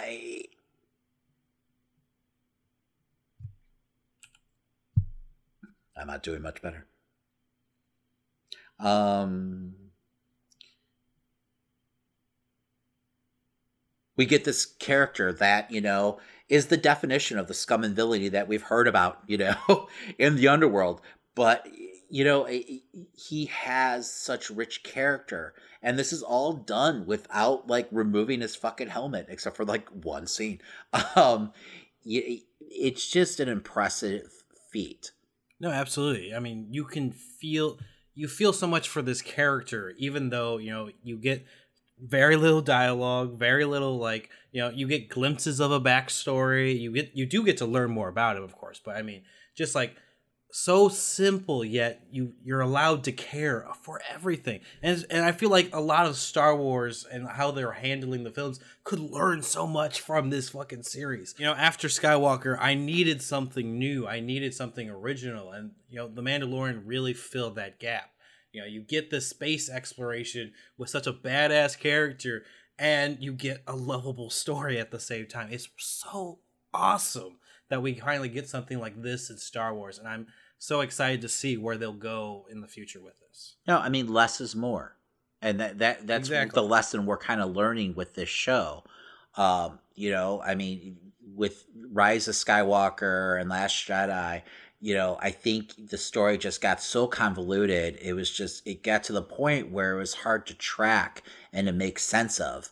Um, where you know, The Mandalorian, it keeps it simple, but, you know, you care about the story just as much. Number 5. Star Wars, the Clone Wars series. No. I'll do it. Rex, what's happening? Stay back! Find him. Find him. What? Find him! Find! Like I mentioned before, I it took me a little while to get into this series. You know, after a lot of great buzz, um, I really started to you know pay attention and start watching it.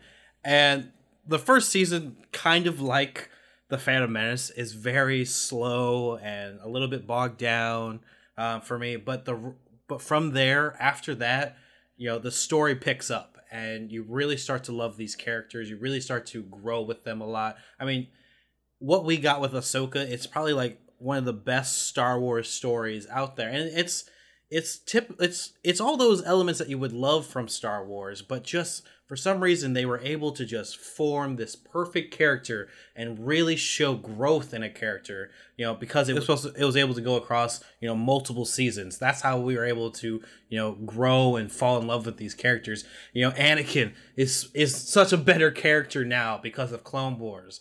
Um, darth maul is perfect villain now because of Clone Wars. They they experimented and played around with so much in this series, and it really helped the Star Wars universe and a whole. And you know, even the even though you know it's it's still marketed towards kids, and there's a lot of you know um, stuff for the clones and stuff like that. The clones are still an enjoyable story, and you know when you really sit there and you watch all the stories, it makes you kind of feel like terrible for what these clones are going through and what they have to experience in this war.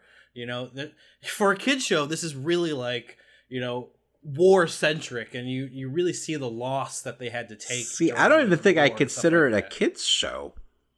do you? I mean, it's do, still marketed towards kids. I guess. Just, I mean, but you can make that argument with all of Star Wars. Like, I think they know who their true target is. I mean, yes, it kind of toes the line, but I, I think they know that you know forty something year old adults are also watching this show. So, um, yeah, I, I agree. I feel like you know Clone Wars. It, you know, and I know David Filoni would never admit it. I know Lucas worked on the show also, but I feel like he kind of righted a lot of the wrongs of the prequels, you know, in aspect of like, you know, with characters like Maul and Anakin. Like we like I said before, we finally get the Anakin that we all deserved, a character we could really like get behind and, you know, feel something for for when he does get corrupted by the dark side. Um, you know, and even like the Jedi, you know, like we get to know these other Jedi's that are just kind of background characters in the prequel. Uh, it, it really does such a great service, you know, for the prequels and makes it such more of a like fully formed story, and that's really why I rank it so much higher than you know all the prequels on our list. Um, so like really and like i'm not a huge fan of the idea of the clones. I've talked about that before and you know i mean the last this last season kind of like I, I came around a little more um you know to the clones and like just the I, I felt like they kind of explored more of you know what it meant to be a clone in this world um, you know, just the, I think the one line I'm totally paraphrasing where he talks about like we don't know what we would be without the war. Um, you know, it's kind of a novel concept and everything, and it's just something I never thought of um, because a lot of times, you know, I, those clone episodes were really like hit or miss for me. Um, for me, I was all about like the Jedi, and, and even like you know, along with the Jedi, we got to know like you know characters like Count Dooku and General Grievous and everything, and you know characters that I kind of felt like I don't know they were exposable um, you know, in the prequels, like I actually grew to really enjoy and love. Uh, so I, I don't know, man. I like Clone Wars really did the prequels better than the prequels. Number four, Rogue One: A Star Wars Story. Come with us. I will run no longer. Come on, but you must save yourself. Come on, go. There's no time. Save the rebellion. Save the dream. This is such a well done story and just works on so many different levels. Um, you know, not just as a prequel, just just as a story in general. I mean, this is a war movie, really if you think about it. Like this is Star Wars like Dirty Dozen style or Seven Samurai style. Um, and it works so well. They give us like so many like likable, lovable characters that we all know they're gonna fucking die at the end of the movie, but it doesn't matter. You still get invested in these characters.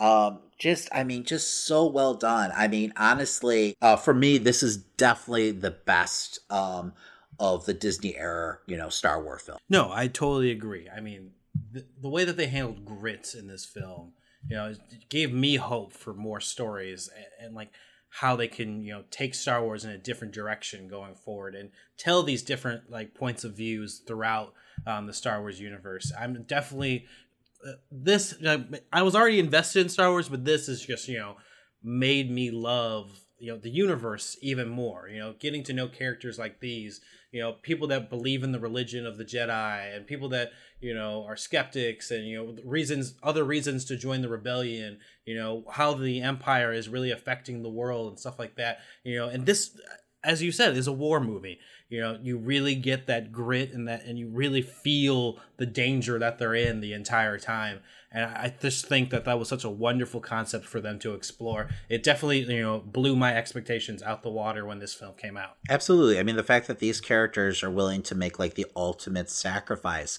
you know mm-hmm. for this mission that means so much to like the rebellion's cause um you know, it, it, made me love the rebellion even more, and we kind of got a mm-hmm. like a new, fresh look at what the rebellion was really all about. That I feel like you know the rebellion's there in the original trilogy, but they don't really explore like you know who's behind the rebellion.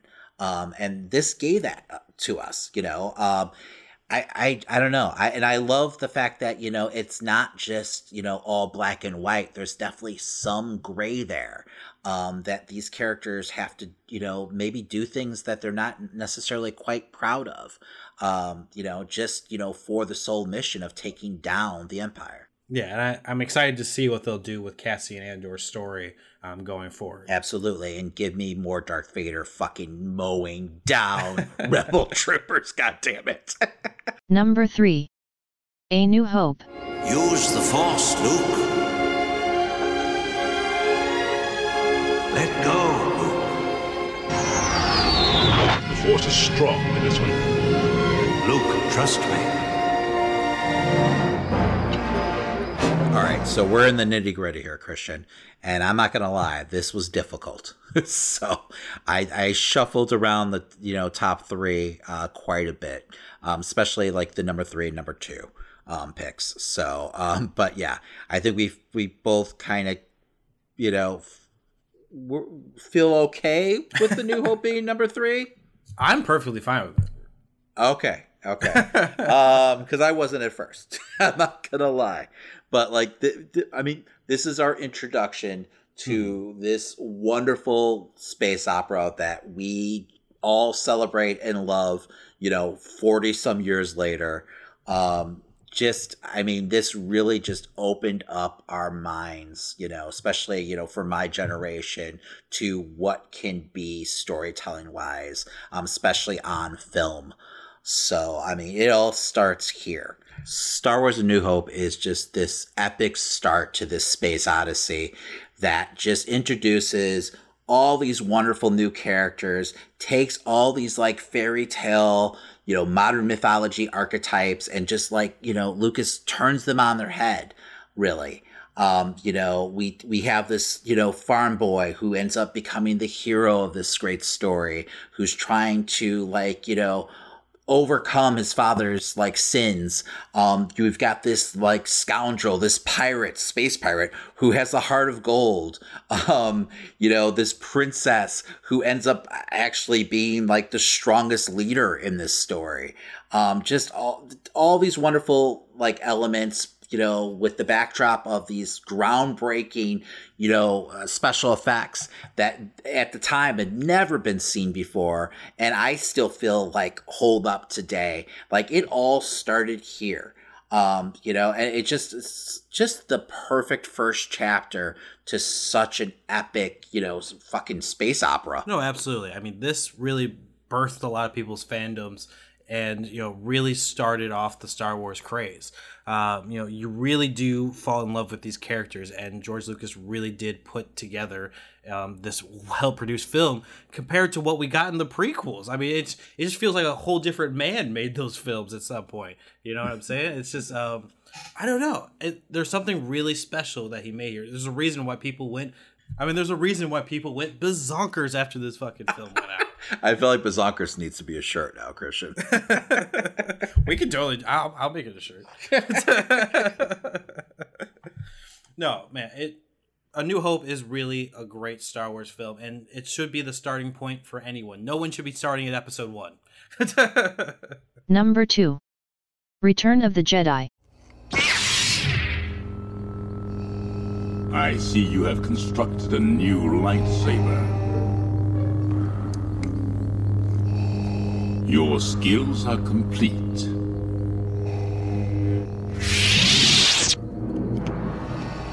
Indeed, you are powerful, as the Emperor has foreseen.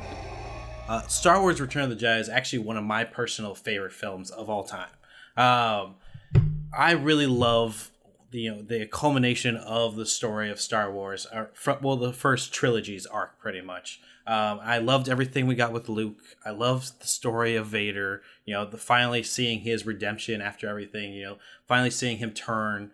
Um, I love the introduction of Luke as you know pretty much the master Jedi that he could be.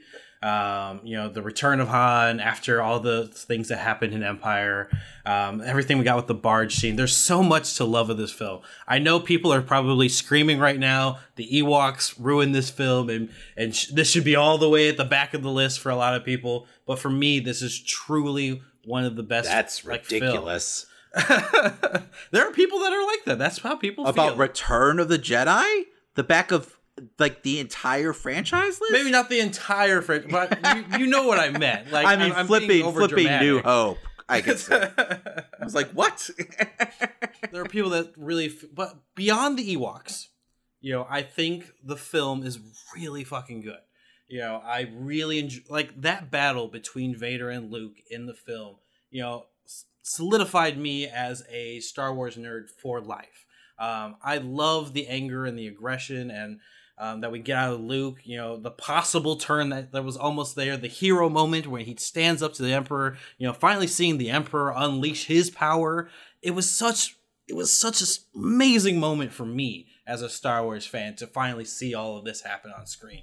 You know, the Battle of Endor, be the Battle of Endor. Everything that's on the Death Star 2 is so fucking great, and I really love this film. This is Lucas's storytelling at its finest. I mean, there's nothing fucking cooler than Luke Skywalker all in fucking black, you know, walking to Jabba's palace with nothing but fucking ice in his veins. I mean, that moment alone, like, makes this like movie close to the top of my list.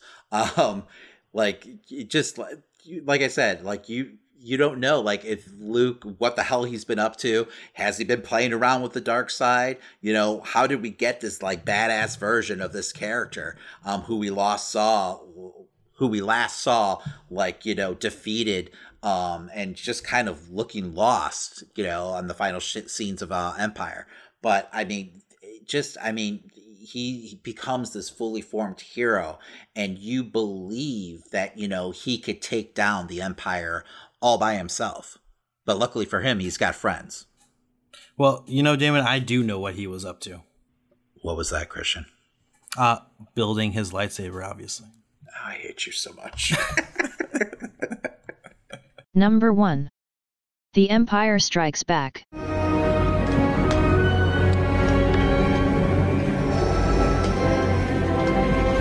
I love you. I know.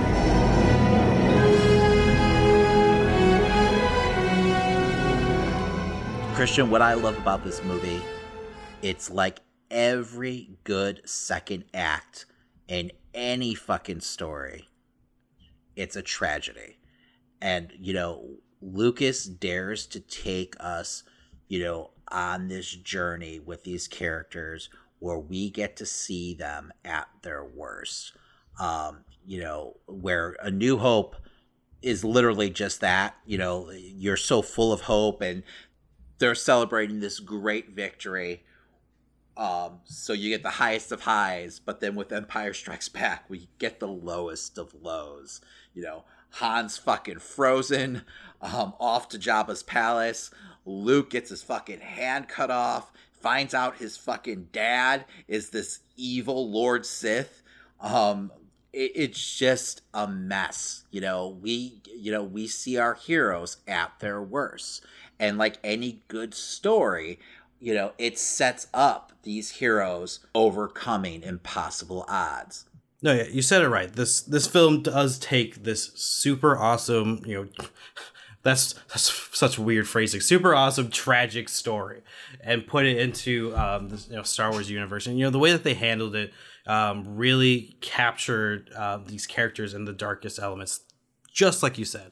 And uh, I really do like. I, I'm you know me. I'm super into dark stories, um, and that's why this you know always edges out just a little bit more. The way that they handled, you know, Luke's uh, discovery of, you know, becoming the son of Vader of of all things, you know, you you really you you get captured by that moment. You you really like the bat even the battle before that, the fight, you know, where they're just there's so much anger and you know you really can tell Luke wasn't prepared for this fight. You really can see, you know, how powerful Vader is. You know, it's it's those little things that you know ripple throughout the entire film. You know, you have his training in uh, Dagobah earlier on, um, and you see him struggling. Um, you know, I love the moment in the cave where he sees himself in Vader. Uh, there's so many great elements to this film, and you know, it's it's so interesting just how they were able to you know build off the success of the first one and continue to make you know these these great special effects these great visuals um, and you know really show the rebellion in such a different way. Like you know you see the rebellion at their wits end in the first film but this time you know they're really getting just pounded on by the empire um, and you know it just really feels hopeless for all these characters and it really is that great middle piece i mean there's a reason why people regard it more than just one of the best sequels of all time or like star wars films of all time but one of the best films of all time And that's why we're celebrating 40 years later. But before we head out, make sure to head over to DramaCityProductions.com where you can hear us and plenty of other great podcasts. That's right. And if you're listening to us on your favorite podcast platform, make sure you subscribe, rate, and give us a five star review. Yeah, it definitely helps an independent podcast like us keep on going. And you know what? If you like any of the stories that we talked about this episode, make sure you go ahead and follow us on Facebook, Instagram, Twitter, and see the full versions of these articles, plus a whole lot more. Yeah, you can follow us at Amazing Nerd Show. That's your nerd hub for all things pop culture. And if you're looking to further support the show, go ahead and buy some merch over at Teepublic. They have shirts, they have sweatshirts, I think they have mugs, bumper stickers, the works, man. Absolutely. And you can also head over to ProWrestlingTees.com and find our merch there as well. Yeah, while you're at it, go ahead and pick up your favorite wrestler's t shirt. All right, we do hope that you enjoyed this Star Wars Countdown special. Um, we will be returning the first of 2021 with our review of Wonder Woman plus our review of The Mandalorian Season 2. My name's Christian, And my name's Damon. and that was The Amazing Nerd Show. Merry Christmas. And a Happy New Year. Now making our final descent back onto Earth. Thank you for choosing the Amazing Nerd Show as we voyaged through 2020. Join us for a new adventure in 2021.